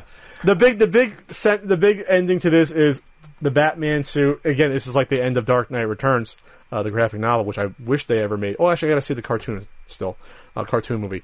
But he, uh, Affleck Batman with the voice modulator, which is I guess is better than Christian Bale doing it Yes. and, and losing his voice somehow. Do you bleed? You will. Then why are you asking? Yeah. If you know the answer. Does, is Batman the type that would actually say something like that? Now I think about it, No, I don't think so. he wouldn't. He doesn't taunt his enemies. He just kicks the shit out of them. Well, that's what I was gonna say. In Dark Knight Returns, I remember them basically just Batman didn't say a word. In his head, he Yeah, was thinking, they, they just threw down. finally, after all these years, Clark, Yeah. fuck you. But he didn't say anything. They just threw down. They just fought. Again, uh, great. Snyder doesn't even get Batman. You think he he doesn't get Superman? He doesn't get Batman then. No, he doesn't get either of them. And uh, well, this is what I don't get. he's not gonna get a fucking. I don't care. This is this is for all the comic fanboys about the way if Batman has preparation time, he can defeat anyone, and all it needs is some kryptonite. I don't fucking care. Still, a Superman versus Batman fight's not exciting to me.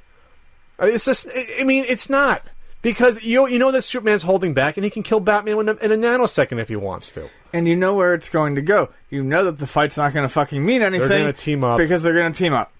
It, it looks like this movie is going to be about you have uh, Jesse Eisenberg's Lex Luthor saying some stuff, and I don't buy the voice. He still sounds like that kid, you know, the the, the kid from you know uh, Zombieland. Mm-hmm. I was confusing with Michael Cera because to me they're the same person. but um, he says, you know, oh, they're going to turn on you because you're more powerful. Blah blah blah. I, I don't. Th- first of all, I don't think was Superman ever let a statue like that get built? Would he, would he be comfortable with that? Anyway. No, I don't think he. And that's the other thing. People don't get it. I don't think he'll. Yes, I don't think he wouldn't let people look at him as a god. They right in the beginning where they're talking about this. Superman wouldn't let people hold him in that esteem. He would disappear. Sure. He would come back to save you, but I mean, he Superman's not. Yeah, he he. he that's not what he's looking for. So I'm not saying this whole DC universe cinematic continuity is going to be a failure, but, but again, Snyder's not the guy to hold it in your palm, in the palm of your hand. He, he just isn't. Well, there are people out there who fucking love the guy, but I I have to question their taste. So we'll see you again in three four months of the Comic Con trailer comes oh, out for more Ian commenting. When the hell is this coming out? Can it just be over? Well, they pushed it back uh, a couple weeks to get away from Civil War, so it's I think it's next May or June. It's coming out Oh, or. April around there. It's it's around there. That's screw it. What about any thoughts on Olivia Munn being cast as Psylocke? I'm not even sure this is a topic because it's not gonna, it's not going to be longer than a minute. I think it's Is fine. I Is think this, it's fine. stunt, is this stunt casting to you? No, I mean not really. I mean, uh, whatever. It, it, Psylocke's role, I don't even know what it's going to be in Apocalypse, uh, because the X Men movies lately, though good, have not stayed particularly faithful to to source Not, well, not at all. She, I mean, she can show up for maybe thirty seconds. A Gambit's going to be in it. You know, we know that. Yeah, I mean, really, dude, I I, I have nothing to say about this. Tanning, I don't Tanning care. Tatum, Tatum, Tatum, Tanning. Channing Tatum. I like Psylocke as a character in the books. Um, I don't think Olivia Munn is a bad fit looks wise. I just, I mean, I don't know. What am I supposed to think about it? Well, well, I, I, don't know. I, I've never been impressed with Olivia Munn going back to G four. I mean, this isn't a bash Olivia Munn thing, but I never, I personally never saw the appeal. I, don't- I don't even know that I've ever seen anything with her. I, I mean, Frank loves her because Frank, Frank, believe it or not, used to watch uh, G four every night. You know, until until they, he, isn't that bizarre? Like, like, he knew about some stuff. Uh, he, he like he knew about Assassin's Creed. I was like, how do Yeah, you know about that? okay, that's- oh, yeah, because I watched. G four. He used to watch G four, which was weird. So, uh, we'll see what happens. And that comes out again next year's going to be stacked. Every year, stacked with superhero movies. Yes. All right, so this is this is bizarre and strange, and uh, I had I saw a tweet saying, "Why come up with anything original?" I guess I think So- I think this I think this is going to be Netflix's first swing and a miss. I don't know because you're gonna have. I'll be watching. Why? I love- the topic. I loved Full House. I fucking and of it. course, when it ended, we were like, "We want to see the story continue." And Netflix is going to be providing that next year with Fuller House. what a service they are doing for America. so this is going to be uh, centered on the DJ character, yes. who was uh, Candace Cameron, who's now Candace Bure, who she did marry Pavel Bure of the Canucks. I don't know if they're still married or not. Uh, Kirk Cameron's little sister. Yes. She was the older sister on the show, oldest sister. So as we center around her character, DJ Tanner, recently widowed, much like the father originally. I remember watching the first show when it premiered, and and pregnant veterinarian. Her her younger sister and aspiring musician Stephanie Tanner, Jodie Sweetin. I thought she would went to science or something. She was always a little science kid, I thought. And her childhood best friend Kimmy Gibbler, who was good on the show. I liked Kimmy, along with Gibbler's feisty teenage daughter Ramona, moving to help DJ raise her two sons. Rebellious 12 year old JD and neurotic 12 year old Max, because you can't have a normal kid ever, and soon to arrive baby. Because you're gonna, because you want to have the, you know, Mary Kate and Ashley on the show, who looks like they're trying to get back on the show. Stamos is set to produce the show and reprise his role as a guest star, and they're trying to get back Mary Kate and Ashley Ol- Olsen, Dave Coulier, and Bob Saget, and Lori Loughlin uh, on the show. So the show's going to be made. It's just at this point putting the pieces together and see what happens. Well, according to um, Lori Loughlin, uh, they said that they they don't really know. They know who's on the show, and they haven't really been talked to. They, they said that there was word that they wanted them on the show, but the, it, it's so very much in limbo that they have no idea what's going. they don't know on. how it's coming together yet. Um, she said that she doubts the Olsen twins have any interest in it. She said, but Yeah, if they, they? but if they did, she said it probably wouldn't be money. It would just be because they wanted to do it. They're they're gajillionaires. Yes, exactly. Well, that's I think that was what she was implying. They haven't that- been in anything since you know past probably right. twelve no, years. that's what she was implying. It was it was if it, it doesn't it doesn't matter how much money they offer them if they don't want to do it, they don't want to do it. Sure. basically what she I mean, saying. they had that empire with PlayStation games and toys and ev- everything and dolls and memory they- cards, They, maybe. they had all the VHS stuff. Memory cards, really? I don't know. Um, My my biggest question is: Will this be a traditional sitcom? Since I can't picture Netflix having a studio audience and doing it, or doing like a single shot show, sort of like Modern Family, you know, where shoot it like that, you know, where it's like, you know, that's the question to me, and whether the show can survive not having a studio audience, or can they make it clever enough to shoot it like a Modern Family show and have the writing be good enough to actually, you know, make it Right. like that. What's interesting is that Bob Saget, who's an extremely filthy comedian, even in the '80s when he was casting the show, all his fellow comedian friends thought it was the biggest joke ever. This guy's a filthiest guy. He's playing a wholesome father. Yeah. You know, he, he's coming. If he comes back to the show, we'll see. Um, the original show, though, it, one of the things I well, the show was enjoyable. I watched when I was a kid. Everyone watched TGIF. You know, the worst part though was that you know you had the tender wrap up moment in the past in the last five minutes always when it was like Yeah. Yeah, here's the heartfelt. Here comes the music. Sit on the bed. This is what you did wrong. The, the reason I hate sitcoms, and Frank hates sitcoms, and why you should hate sitcoms, they are based upon lies and deceit. Yeah. There's always some deception going on, or some weird thing that get tries to get covered up, and it always comes back to bite him in the ass. You know, that's most most sitcom plots. Um, and we really need another round of that for this version of the show, or again, will they go in some weird direction? You know, that, that's all. I just think it's interesting. Obviously, you don't care. No, I, I really have no interest in this whatsoever. I, I, I will not. I will not pay it any attention. Whatever happened to predictability? Newsman, the pen boy. I, I think I think we've found it right here with another rehash of a of a TV show. That's predictable. time for the Q and A on the CU podcast. This is from at BLH Productions. So what do you? What so you think? I guess what do you think about Goodwill taking bids on select items like game systems? Well, they've been doing this for like six, seven years at least. Uh, Goodwill's auction site for everything. It just means that you don't find them in the stores anymore. Depending, depending on your area, nothing's in the stores anymore. Your Goodwill. No. they, they take it off the shelves. I mean, it's good for Goodwill. They're going to get their maximum profit if they put it online. What's interesting though is that six years ago you could still get deals. Five years ago you could still find deals. Right. Uh, one of the last big games I got or needed was Swordmaster. Uh, one of the rarest NES games that no one ever talks about is Swordmaster. You, you probably only seen it in your shop like twice. Uh, More, less than a Zombie Nation, you know. Yeah, And- I, I've seen. Yeah, I think twice is actually exactly how many times I've seen it. And I got it in a Goodwill auction. At the, at the time, the, the game was only worth about worth about thirty dollars, maybe thirty five. I got the Goodwill auction lot, twenty NES games with Swordmaster for like thirty dollars. Recoup my cost. Since then, though, even the past three years, you can't get a deal anymore. There's no hidden Goodwill auctions anymore. No, If there's, if there's a dinosaur peak that's not listed, even in the auction, everyone's looking at every picture and searching it out. If there's a, if there's a Steam event that shows up, it'll be found there. with the Goodwill auction site, the, th- the thing is, the thing is, um, yes, less people's eyes are going to be on it than eBay, but enough eyes are going to be on it to ensure that you do not get a deal. and plus there's less auctions and overall, so there's more. It's it's like the magnification on those, Sure. and they're all resellers. I look at some of these auctions, and I wonder how uh, how any of these sellers can make any profit. What, are they making a four percent profit margin? Are they all killing each other to go out of business and you know driving each other into the ground? I I don't know how they're making a profit. I'm just being honest. It's like I don't get it. I add it up my head. I'm like, okay, this is worth this. I'm like. That looks like twenty bucks. They're spending two hundred and fifty dollars to make thirty dollars. No, I- you know I- it doesn't make any sense. I have to explain that to people all the time. I, as a matter of fact, I did today. Um, and it's an innocent enough question, you know. But I, I had two guys who were coming in, looking at Nintendo and Super Nintendo stuff, and they were picking up some some titles. And they asked a very common question: Do you guys like order stuff? Do you guys get stuff off eBay? Do you go to flea markets? Do you, uh, or, or is it all trade in? And I'm like, it.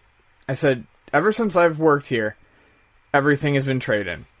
And even more so now, I explained to him, I said, guys, if you go to, if I went to the flea market to pick up stuff to sell here, 50% of it, I'd be paying more than I charge for it. I'd be losing Ye- money. And the stuff that I do find for cheaper than I sell for here, I'm not going to make any profit off. I'm going to make minimal profit off of. Yeah. There, there's, and this is why it, it, it ties into that question we always get, like, how do you open a video game store? Modern times, you don't. Unless you have your own collection that you're willing to sell off, you can't open a retro game store. Why? Because you can't possibly get the stock at a price that's going to let you sell it for a profit. Unless you take a loss on your starting inventory. Right. And you would have to take a huge loss on it and hope that you offer good enough buyback prices that you get some trade and rolling So that in your you're, area. you're working at an operating loss for the first year or a year and a easily. half. This is uh, at at that ass is my boss, which is a great Twitter handle. Your printer trouble reminds me of the Game Boy printer. So I must ask, what's the weirdest game peripheral you've ever you'd, you've ever used? Rolling Rocker's up there. That's Um, for sure. That's a really strange one. Sure. Uh, I think I just for novelty's sake once used uh, what they call it uh, shock and rocker uh, for the Neo Geo Pocket Color or shock and rock. Uh, your rolling rocker comment threw me off. Think it's called shock and rock, and it was just a dock for the Neo Geo Pocket Color with like more booming speakers and like a fatter handle. And I always think- had those like the Game yeah, Boys. and I think they had worked like uh, some sort of rumble in somehow, which is funny because uh, the Neo Geo Pocket Color does not have any rumble support, so I don't know how, How they, did were, it? uh, yeah, how They they were doing it. Maybe sound effects. Made Maybe yeah, maybe like the ba- that's probably what it was actually. Like anything The that was slightly bassier, maybe they amplified so that you bass. at least felt it. no treble. All about that bass. Oh god. Um but yeah, I mean that's probably the weirdest thing I've used. Uh, Along with other handhelds, like I did have the entire like fold out nonsense fucking thing for the original DMG because you know a relative got it for me for Christmas. Now the weirdest, weirdest thing is still in that closet that you helped document with, for me for the epic seven-part Pat's Ultimate Video Game Collection series. You love shooting that. No. That was already we were shot that two years ago. Oh, that was good. 2013. So Good. that was a fantastic time. Uh-huh. Great times. I think we should do another update. Uh, that. and so anyway, that's going to be a rainy NES Punk day. That peripheral will come out. Um, I will say real quick, weirdest one I used, Ridge Racer for JogCon. Um, that's the. it's the one with a wheel in the center, a jog wheel in the I should center. have got that at Portland. I saw it at Portland. I think I have two floating around my house. If I have an extra one, we'll I've, discuss I've it. never seen it. We'll discuss it. Never seen it in It- person. so it has a jog wheel in the center. What's interesting about it, and I've actually beaten Ridge Racer uh, close to 100% using the JogCon, even though it's not particularly intuitive. Um, it actually has force feedback. So it does like wrestle with you on turns, which is really fucking cool. Um, and I have used the Negcon as well, which was also a Ridge Racer controller. Is that the gray one? It's on the side. it's got a, no, it's got a pivot in the center, and you kind of twist I don't know if I haven't seen that. kind of twist like that to move.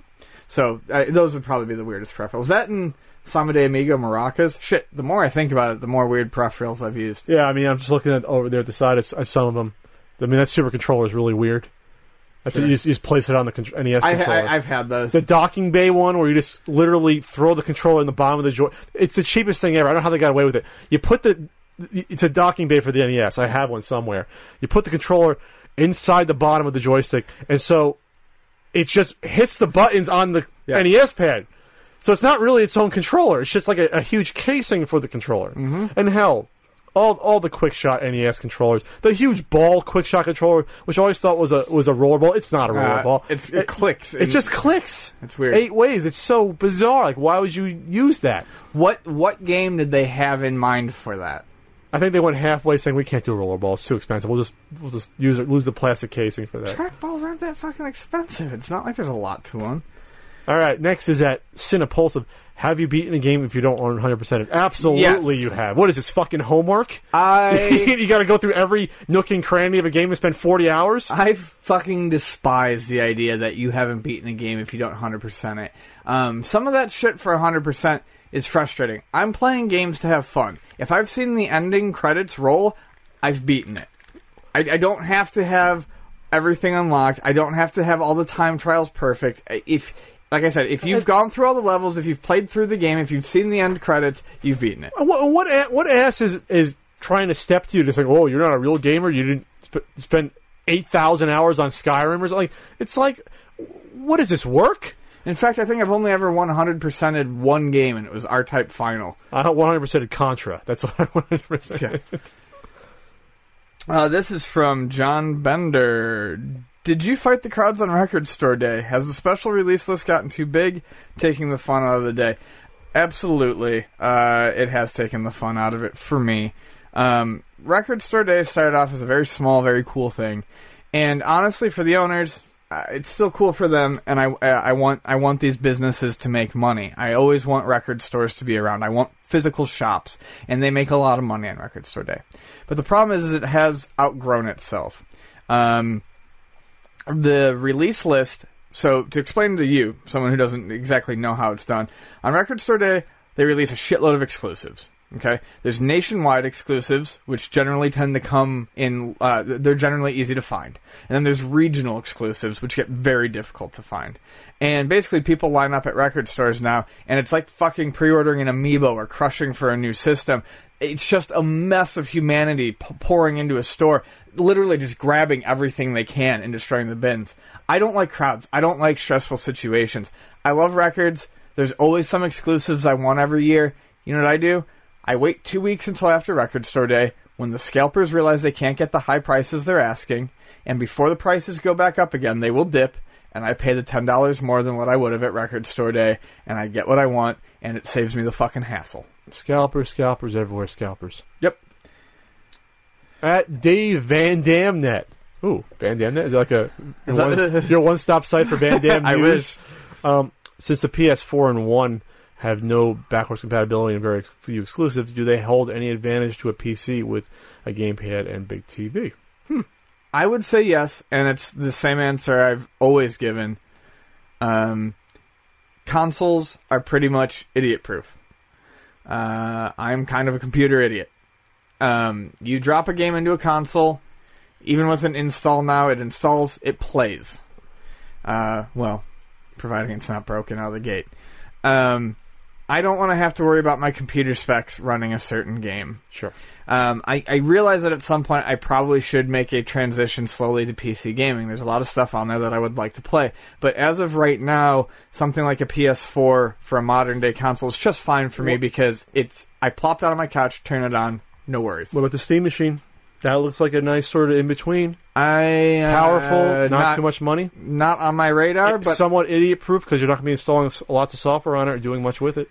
I mean that's fair. I mean I I I, def- I I'd definitely look into that, but I don't know. And that should be powerful for the next four or five years. What's interesting to me is that how much more power you need year after year. It's like you think there'd be an ending point, but it just keeps going up and up. Well, they you know. keep finding ways to push it. I mean, so you know, and, and games are fun, and games are a good way to show off what you can do I with this newfound Yeah, power. G- GTA 5 and PC. I mean, full specs. Obviously, it blows away anything on the oh, sure. you know the Xbox One or, or PS4. Uh, this is a very interesting question from at Niem Niemla. Hey, Karen, could there have been an NES mouse, and how would it have changed anything? Um, yeah, there could have been. I mean, I guess. I mean, I'm, I'm sure Sure. the technology could have been there. We have the technology. Technology. We could make it better. yeah, it would have been great for certain games. Um, off the top of my head, Maniac Mansion needed a mouse. Any of the point and clicks. King's Uh, Quest Five. Uh, King's Quest Five, um, the- Shadowgate. I was gonna say the MacVenture series, so Shadowgate, Uninvited, and Deja, Deja Vu. Um, even games like uh, Jeopardy or Wheel of Fortune, where you have to pick uh, letters or something, click, click, Oh, click, God. instead of Oh, that'd be fantastic. Yeah, instead of searching around. So yeah, I mean, great call. Uh, there could have been, there should have been, and it would have made a lot of games more playable. Hell, even for golf games, it could have been. It could have been nice. Yeah, sure. No, there's Um, a lot of use. I mean, there's a lot of there's a lot of uses for for How- Nintendo. How mouse. about the uh, the prototype, which has never been found though, but they were developing it, uh, the Sim City on the NES. That would have been perfect for that. Yep, that would have been good for one. Uh, even games like uh, North and South. Yeah, yeah. Why not? Any any really RPG, mouse in one hand, controller in the other, that would work fine. You know, it would have been nice. Um, Smash TV could have been cool with a mouse and one controller, so you could constantly shoot in the direction that you wanted to and move. how would you do it with the mouse though? Cursor, I guess. I, I Uh, never, I never liked, I never liked aiming with cursors, but just the two, con- the two uh, D pads. Uh, Bard's fine. Tale, Bard's Tale could have Yeah, and, anything like that. It'd be cool if someone if someone could develop one. That would be. I mean, obviously you have to like do a whole new interface, but that would be outstanding. Just to see it work. Did uh, Videomation, so you can draw. did Wrecking Crew have a level creator? Yes, Yeah, I mean that would have been great. Sure. Why not? Excite like we can go on. Someone out there make an NES mouse. And surprisingly, that's the only thing that there was never any any talk of anyone ever talking about. Hell, a sewing machine, sure, but A mouse? No. mouse, no. This is from this is from Jared Roberts, Mister Jared Robbins. Mr. Jared Roberts, to you. Uh, thoughts on trading, borrowing video games in today's age compared to kids back in the day? Is there a need anymore? Thanks. Um, I mean, there's a need if you if if if there's a need for you. I mean, if you and your friends are buying a bunch of games and you want to swap, Yes, I, it does not feel like it happens like it used to in the neighborhood among kids, but I think that's just because we're we're older now. Um, also with things like sales and whatnot, you can get. I mean, you can get games back. Uh, I mean, you can get games cheaper. The other thing I would point out is when a game comes out, especially because a lot of these are so online heavy right now. Um, you you you want to you want to be in at launch so that you can experience the game at the same time your friends are experiencing. Which means that you can't lend your game to a friend because you both are going to need copies to say Sure. play the online RPG story mode, whatever, at the same time. So I think there are little things that would make lending games difficult. For me, games are too long now to borrow. Like back in the day, you lend me Rampage, I play it for three days, I send it back to you. You lend me a forty-hour RPG. mm, When do you want it back? Because it's going to take me two months to get to it. You borrowed a game from me three years ago. I don't remember which one it was. For like, No, I for still, like have, I, 360. I still have your Fire Pro. no, the 360 game you borrowed. I never borrowed a 360 game from you. I think you did. I've looked through my library. I have not borrowed a single game from you other than Fire Pro Returns, We got we got to play Fire Pro Returns. which I bought you for your birthday. bought it for my birthday like two years ago. Yes. Was it two years ago? uh, three years ago. Three years ago. I've had it for at least a year, You've had it for at least a year. and I don't need it because I have it on my PS3. And we should. So then, I, I wouldn't even realize it unless you just said that. I just think it's funny.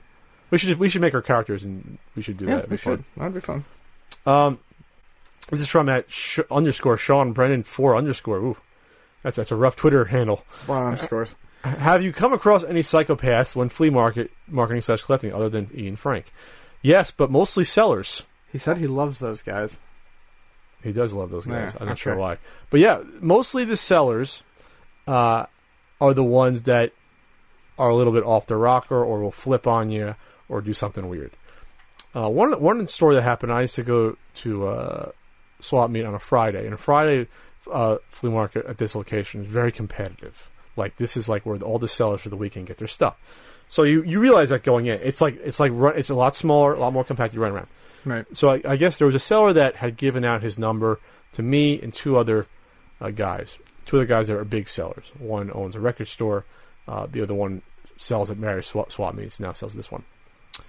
And then so me and this other uh, seller, we, we, we usually we never compete with each other when we find stuff. You know, if there's stuff we work out. Hey, you get that? I get that. It's very cordial. This other guy though went out of his fucking mind when he saw us there. So it was like he was trying to hide games. Like the stuff was in the back of this seller's car, and he was like, "Oh, this is mine." Trying to put it aside, and then me and this other seller were looking at the stuff and just looking at this guy like, "What the fuck is like? What what, what is wrong with you?" It's like we're not we're not posturing. We're not being aggressive. We're just looking at the stuff. We're looking to see what's in there. That's showing our tail And, and there's other other guys going out of his mind. And finally, he starts bidding up on the stuff, but he bids against himself. Me and this other guy are keeping our mouths shut because we realize the only way you win a situation like this is not to play Right. for everyone. Yeah. You, you never bid against other people because they'll they'll do it to you, and then you drive up the price of everyone. You either share the stuff or you let one person have it. So we said, all right, I'll give you 200 bucks for stuff. No, I'll give you 300. I'll give you 400. No, I'm not going to compete against these guys. Uh, I got a, I got a kid and a wife. And I, I feel like saying, first of all, asshole, I don't give a shit about your personal life. We all have personal lives, you know. But second, you are being to- totally out of your mind and you're beating yourself up. The, the stuff, me and me and the other seller uh, looked at this stuff and we realized the the value of the stuff in there was maybe 350 to 375 dollars. He bid about the price it was worth if all the systems worked and all the games were there, and not even accounting for the time. Hey, hey, people that want to sell games, time is money. Yes. And so he was gonna have to bust his ass to break even or make a little bit of a profit, even marking this stuff up. Big, one of the weirdest things I'd ever seen. Yeah, I mean, just- really strange. Just a case of shooting yourself in your own foot. Another seller was a guy that I'd spent hundreds of dollars on. Like we thought, I thought it was cool with him. You know, um, always had a lot of. He always, yeah, I got some, I got some, uh, you know, like uh, some computer games. Why don't you take a look at this? Sometimes I'll set aside stuff for you to look at before I put it out. I'm like, all right, fine. I mean, nothing gold. He knew what the value of the stuff was, but he'd give me like half value. You know, for half eBay, value. So one time he had about 15 or 20 sealed computer games from the 80s, and I love collecting computer games. Um, there were a few of the gold box Dungeon Dragon games, and there was about 15 or so games that ones I never heard of. And the thing about comp- collecting computer games is that if you never heard of it, it's probably worthless. That's where we are with computer games. Even if the game's hard to find, it's not worth that much. no one's even selling them to even have a price. So he's like, all right, you know, I know what you do. And my first of all, you know what I do. Like, I'm not going to sell these computer games. You know, look at my garage. All the computer games are in there. I'm, I'm a man, I'm a maniac. Anyway, Yes. I start pricing these games out, and yes, okay, Dungeon Dragon, okay, these can worth forty bucks, fifty bucks at least. This is good stuff. Okay, no one has them sealed, but okay. Then I look at the other games, five dollars. There's none on here. This is worthless. This is probably worthless. So I'm not going to go through 20 games. I'm on my freaking phone. Reception is not the best. I said, listen. I said I'm going to ballpark this for you. I'm going to be, and I've been honest with him totally the past before. And I'm usually honest with everyone. I'm like, this stuff is probably worth like three hundred dollars. So I'm just going to average it out, and I'll give you 150. I'll give you the average. I said some of this stuff is, is worth 30 bucks, 40 bucks. Some, f- and most of this, this is over here five dollars. Dollar. I can't spend an hour and a half here looking at all the prices though. The guy flipped out. He flipped out at me. I didn't say this stuff was worth 20 bucks. I didn't say this stuff was worth 10 bucks. I said this stuff's worth $300 and I'll give like 150 bucks.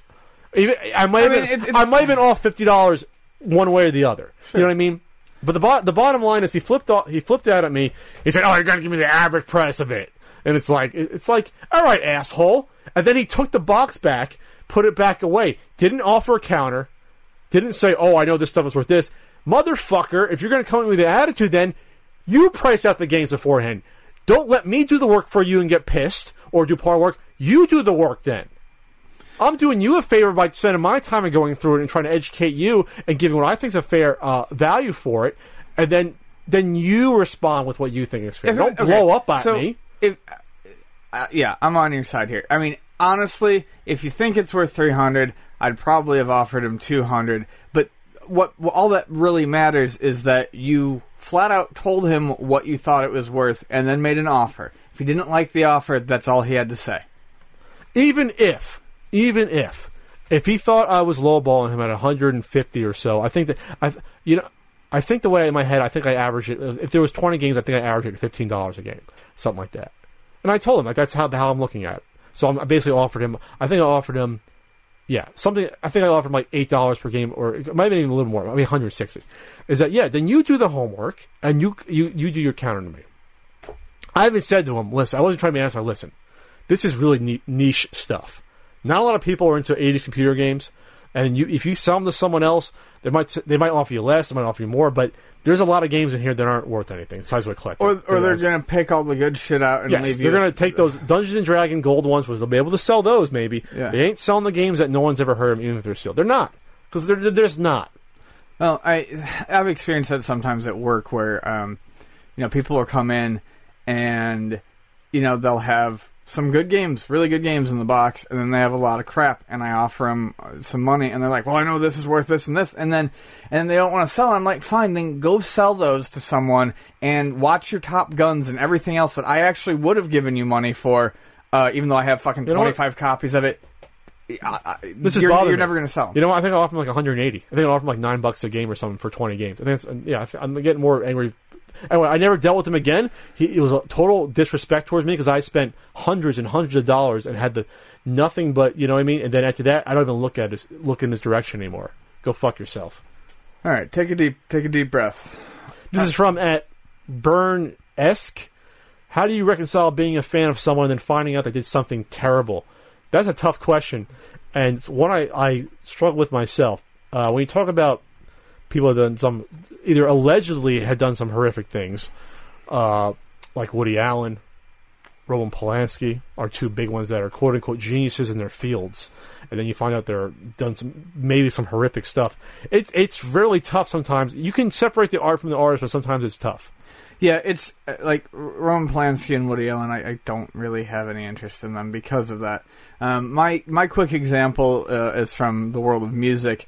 Um, on one hand, you have a band like Crystal Castles. Uh, Gary Glitter. the people don't really seem like likable people. Um, I, I think they'd probably be annoying, uh, and they've been kind of assholes in interviews. But they have written songs that I like, so I like them because they haven't harmed anyone. They're just shitty kind of assholes. Which is- Whatever. which I, is fine. So I can separate that. Yeah. I can separate the art from the people. Now, another band that I really liked, Surfer Blood. Um, allegations came out that he was a uh, woman beater, and now I just can't listen to the music. Was was he ever convicted, or was just the allegation? Eh, eh, that's the thing, and, and that's what makes this tough. makes it tough. It's allegations, And on my end, because of stories that sort of corroborate and the fact that he even sort of admitted that some things went down, but maybe not the way that the media was reporting it. I have three Surfer Blood record albums now that I can't bring myself to listen to. And they were great albums. They're fucking excellent albums, and I, I can't do it. Yeah, it's a toughie. It's a toughie. I hate this. I hate to say it. Not that all all big artists did something bad, but a lot of the big or most creative artists were assholes. Yes. They just that's just how they are. I can deal with assholes. Yeah. I, You don't can't- want them to I do something deal- right for somebody. Yeah, I can't deal with someone who's going to hit a woman. I can't deal with someone who's going to rape someone. I can't deal with someone who's involved in you know bloody crime. I, I can't do that. Oh yeah. Um. So I mean, if we don't watch Naked Gun ever again with O.J. Simpson in it, we can't do. Uh, Cesar Hernandez, is it worth buying, collecting different console versions of the same game? Um, here's my answer. Modern times, no, certainly not. Why? Why would you? Um, just pick the one that seems like it's going to be better. They're going to largely be the same games. Now, where that is not so true is in the 16-bit era, where games like Aladdin were completely different between the Super Nintendo and the Sega Genesis. Um, games like Teenage Mutant Ninja Turtles Tournament Fighters were very different among the different systems. Even some of the sports games, like the EA games, were so, supposedly different, at least in gameplay or some features, like the Madden and NHL ones. Yeah, I mean um, NHL. I mean, whether it's true or not, NHL was always considered better on the Genesis. It just always was growing up. Um, Madden was always more of a, a Super Nintendo franchise. So in that era, yeah, because these developers were trying to play to the strengths of each system. So because of that, you're oftentimes going to get extremely different experiences uh, under the same name. This one's from Todd Matthew, The Low Highway. Uh, thoughts on Jerry Seinfeld calling YouTube a giant garbage can of user generated content? What's the deal with YouTube? It's neither tube nor you. Uh, I think I don't get it. I, I kind of agree with him, but I also think he's a giant garbage can. So I don't I don't really care. I, I think, I think uh, Jerry's a guy, in his, well, I think he's like sixty almost by now. Um, say what you will about his stand up, I, I think his stand up is good. It's just not my thing. Um, obviously, the show was good because it had Larry David, who was a genius, a, a manic genius, working on the show. Another asshole.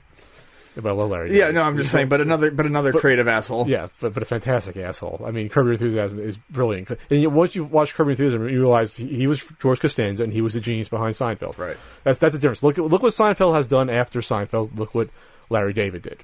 You know, and Seinfeld. The only thing Seinfeld's done is interesting was uh, comedians in cars getting coffee, which is basically just shooting the shit with comedians. No, he did the B movie. oh, that was great. And he did that show about. he, he did that show. He tried to do that show about the wives, the wife's. Uh, what do you don't like about your spouses? I was like three, four, five years ago. Yeah, that face. That's the reaction you should have. Okay. and then comedians will react to what they're. It was terrible. Anyway, um, so okay, what is this giant garbage can? I think, I think it's more like a dumpster. There's good stuff in there. You just have to weed through and find it. I mean, when you, when you think about YouTube, So everyone who watches YouTube is a crust punk who goes dumpster diving. sure, why not? Okay. Sure, why not? Okay. When you think about YouTube, though, I think Seinfeld's looking at it from a way as that 99% of YouTube videos no one is ever going to watch. They're uploaded, and the person that uploads them sees them, or maybe they're a couple of friends. I'd say 99% of videos don't, don't get more than 20 views. The only things I upload are just to, it, it's simply because I want to share a video over like 10 seconds long. I mean, it's not intended to be viewed.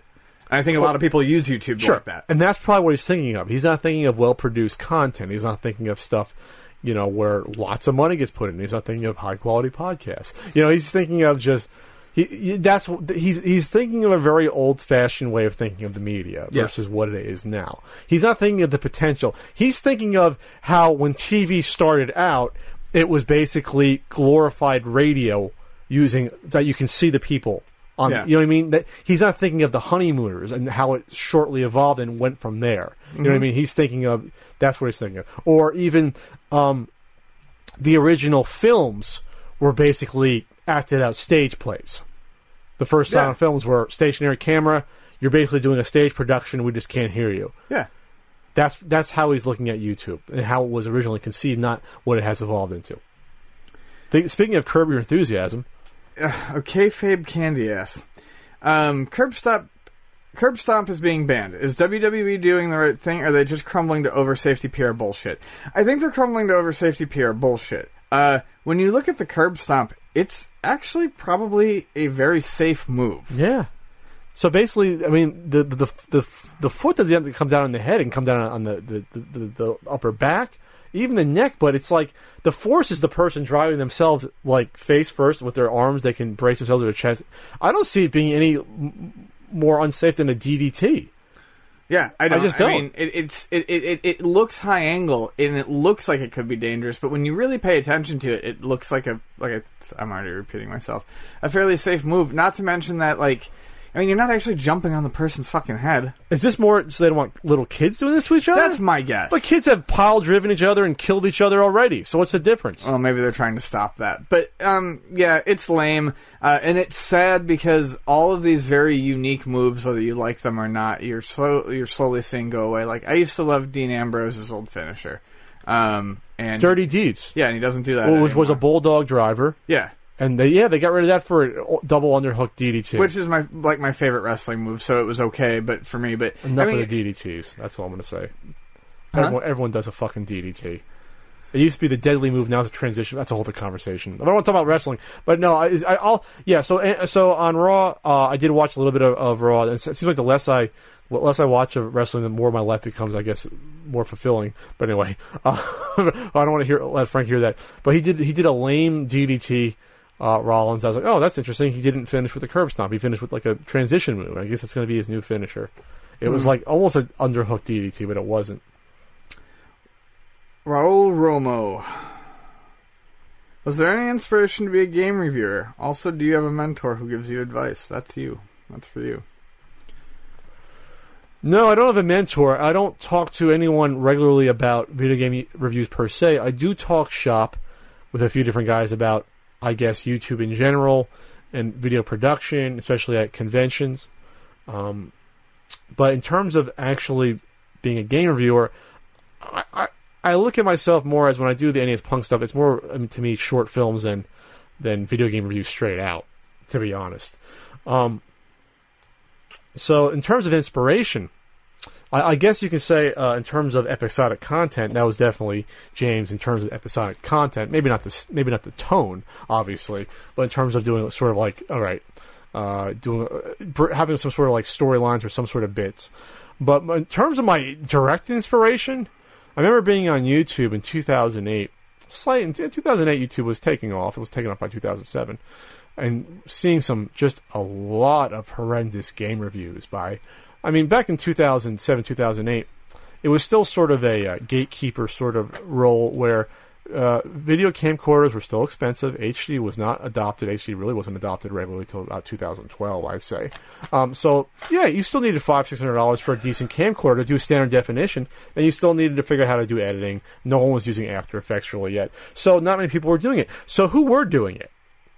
Who were making uh, reviews on YouTube were just snot-nosed kids, ignorant kids who didn't know much about old video games, using emulators, using their keyboard. You can hear them clicking the keys in their keys, and using their fucking Gateway 2000 shitty microphones from like the year 2000, and basically freeballing it and doing awful game reviews. Like really just bottom barrel fucking shit that was getting views just because that's all there was on YouTube. That was the only reason why. So I remember watching one for the Three Stooges. I love the Three Stooges. I love their their humor. I love I love the game. It's not the greatest game, but I think it's a pretty good game my, for what fri- it is. my friend John adores that. for game. what to make a game with the Three Stooges, that's the best you're going to do. It's better than the Three Stooges arcade game, that's for sure. And the kid that did he was probably a 20 year old, 21, who knows. Not only didn't do any research to figure out that the Three Stooges were a hugely famous uh, comedy act. What the hell are the Three Stooges? Didn't do any research to know that any of the mini games were based upon classic shorts, classic short films, and trashed the game and trashed the whole concept.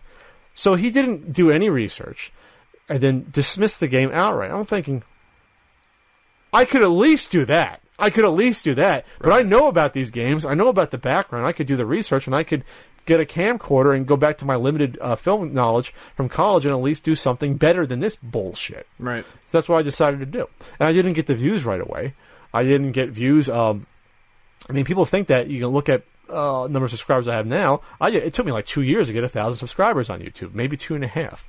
It was a long time coming. I didn't get any of those breaks that some other guys did. I'm not bitter about it. That's just how it worked out for me. But at the very least, I knew what the hell I was talking about with Baseball Stars and Three Stooges and a little bit with the Black Box games first and Top Secret episode and the Power Pad games and that first sort of run of games I did. And I'll at least try to show that I had some knowledge about what I was talking about.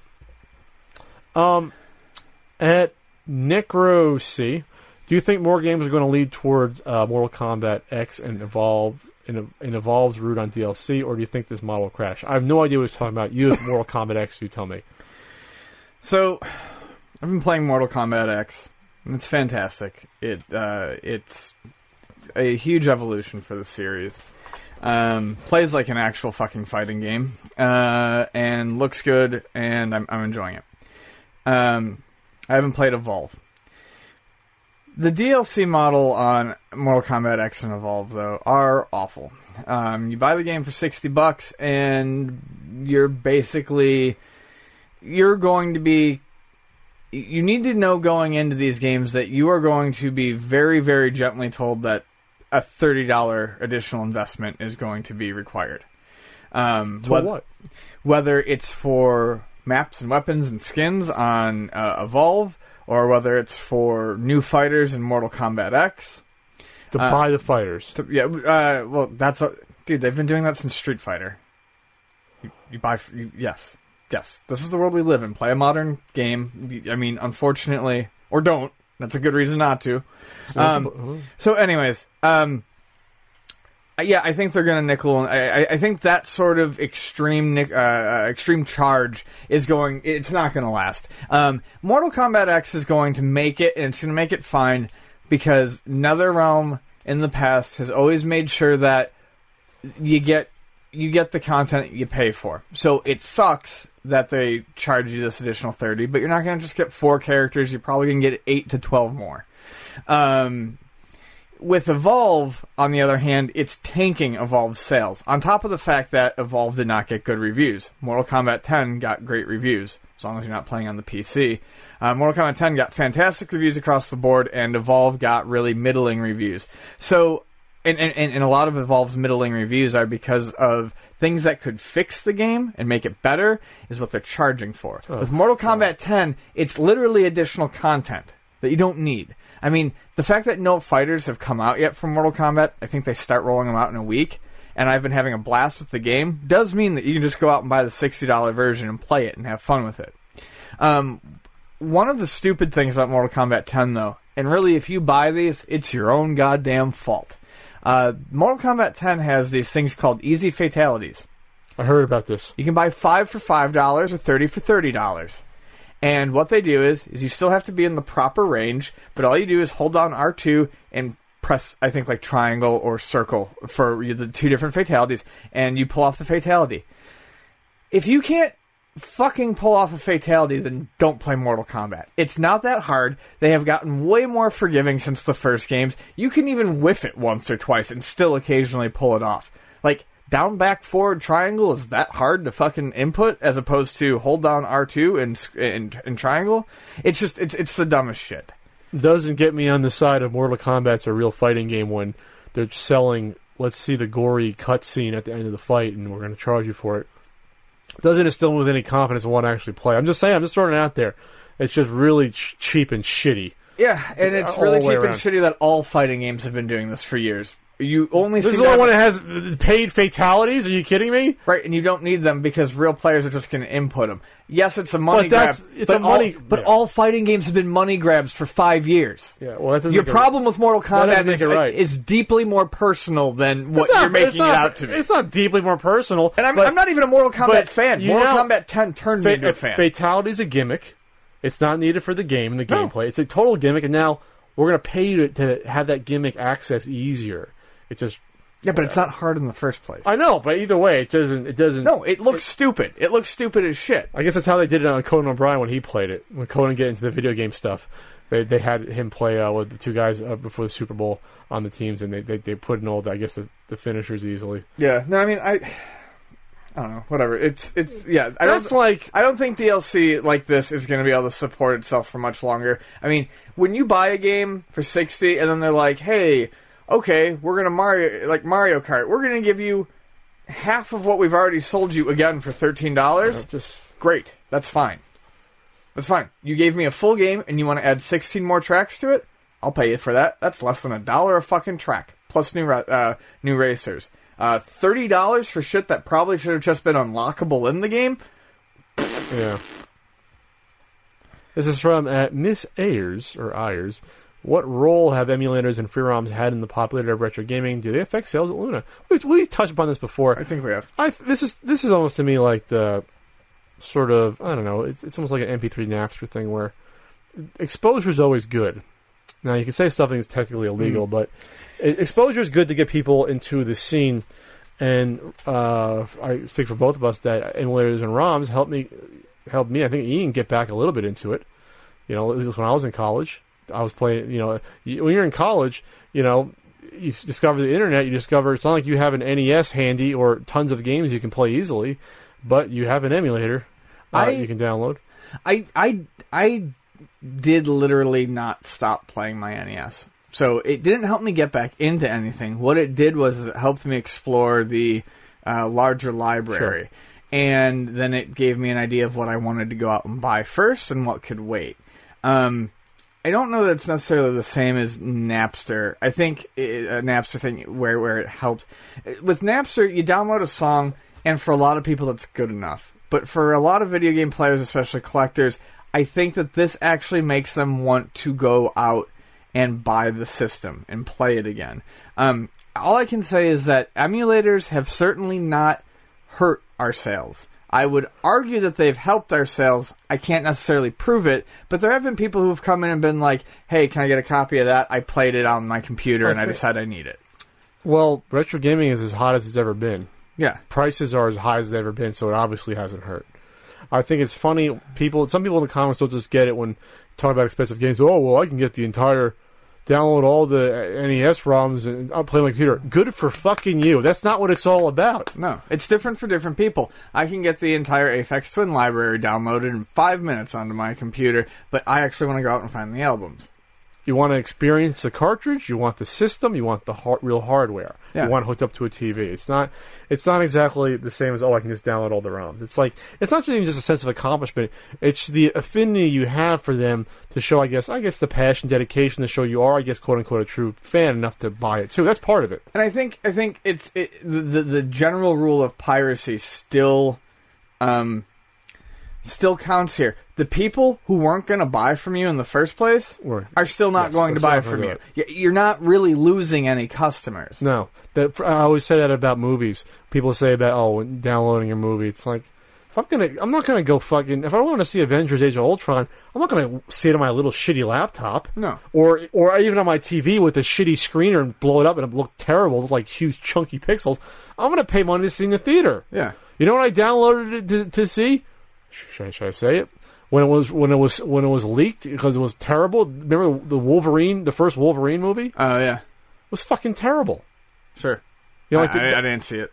but that was that was a morbid curiosity, you know, to see that. Right. I would never have paid to see that in the theater. You Right. know what I mean? The reviews were abysmal, and it was abysmal. Mm-hmm. But yeah, there's something to be said about showing the you know the I guess the dedication to do it because anyone could download you know 750 ROMs. It takes a fucking maniac, someone who's who's out of their mind to do this. That's what it comes down to. Yes. You know, and plus, plus, plus it's, a- it's a story you tell someone. Is it really that impressive? Someone would go, oh, "Yeah, I'm, I'm into Nintendo games. Oh, let's see some. Oh, they're on my computer." Versus, "Oh, I'll show you the cartridges and the boxes and It, stuff." it's a player versus collector argument. There are certain systems that I would buy an EverDrive for and just be done with it, and then there are certain systems like the PC Engine that I'm always going to buy physical copies of games for. We have a gift, another gift, and this isn't uh, this. We're not doing this to get you to send us packages, but if you want to, send it to PO Box seven six nine five, San Diego, California nine two one six seven. That's the Pat PO Box, which will also double as the podcast. So we got something special here. Uh, I already looked at it before. We were sent a Raspberry Pi, a Pi Tendo, as it's called. Now, Raspberry Pi um, these are like really miniature computers that you can do it really whatever you want with. I think Yeah. they run on Linux, I believe. Uh, yes. And uh, here's the power supply for it. here's the system.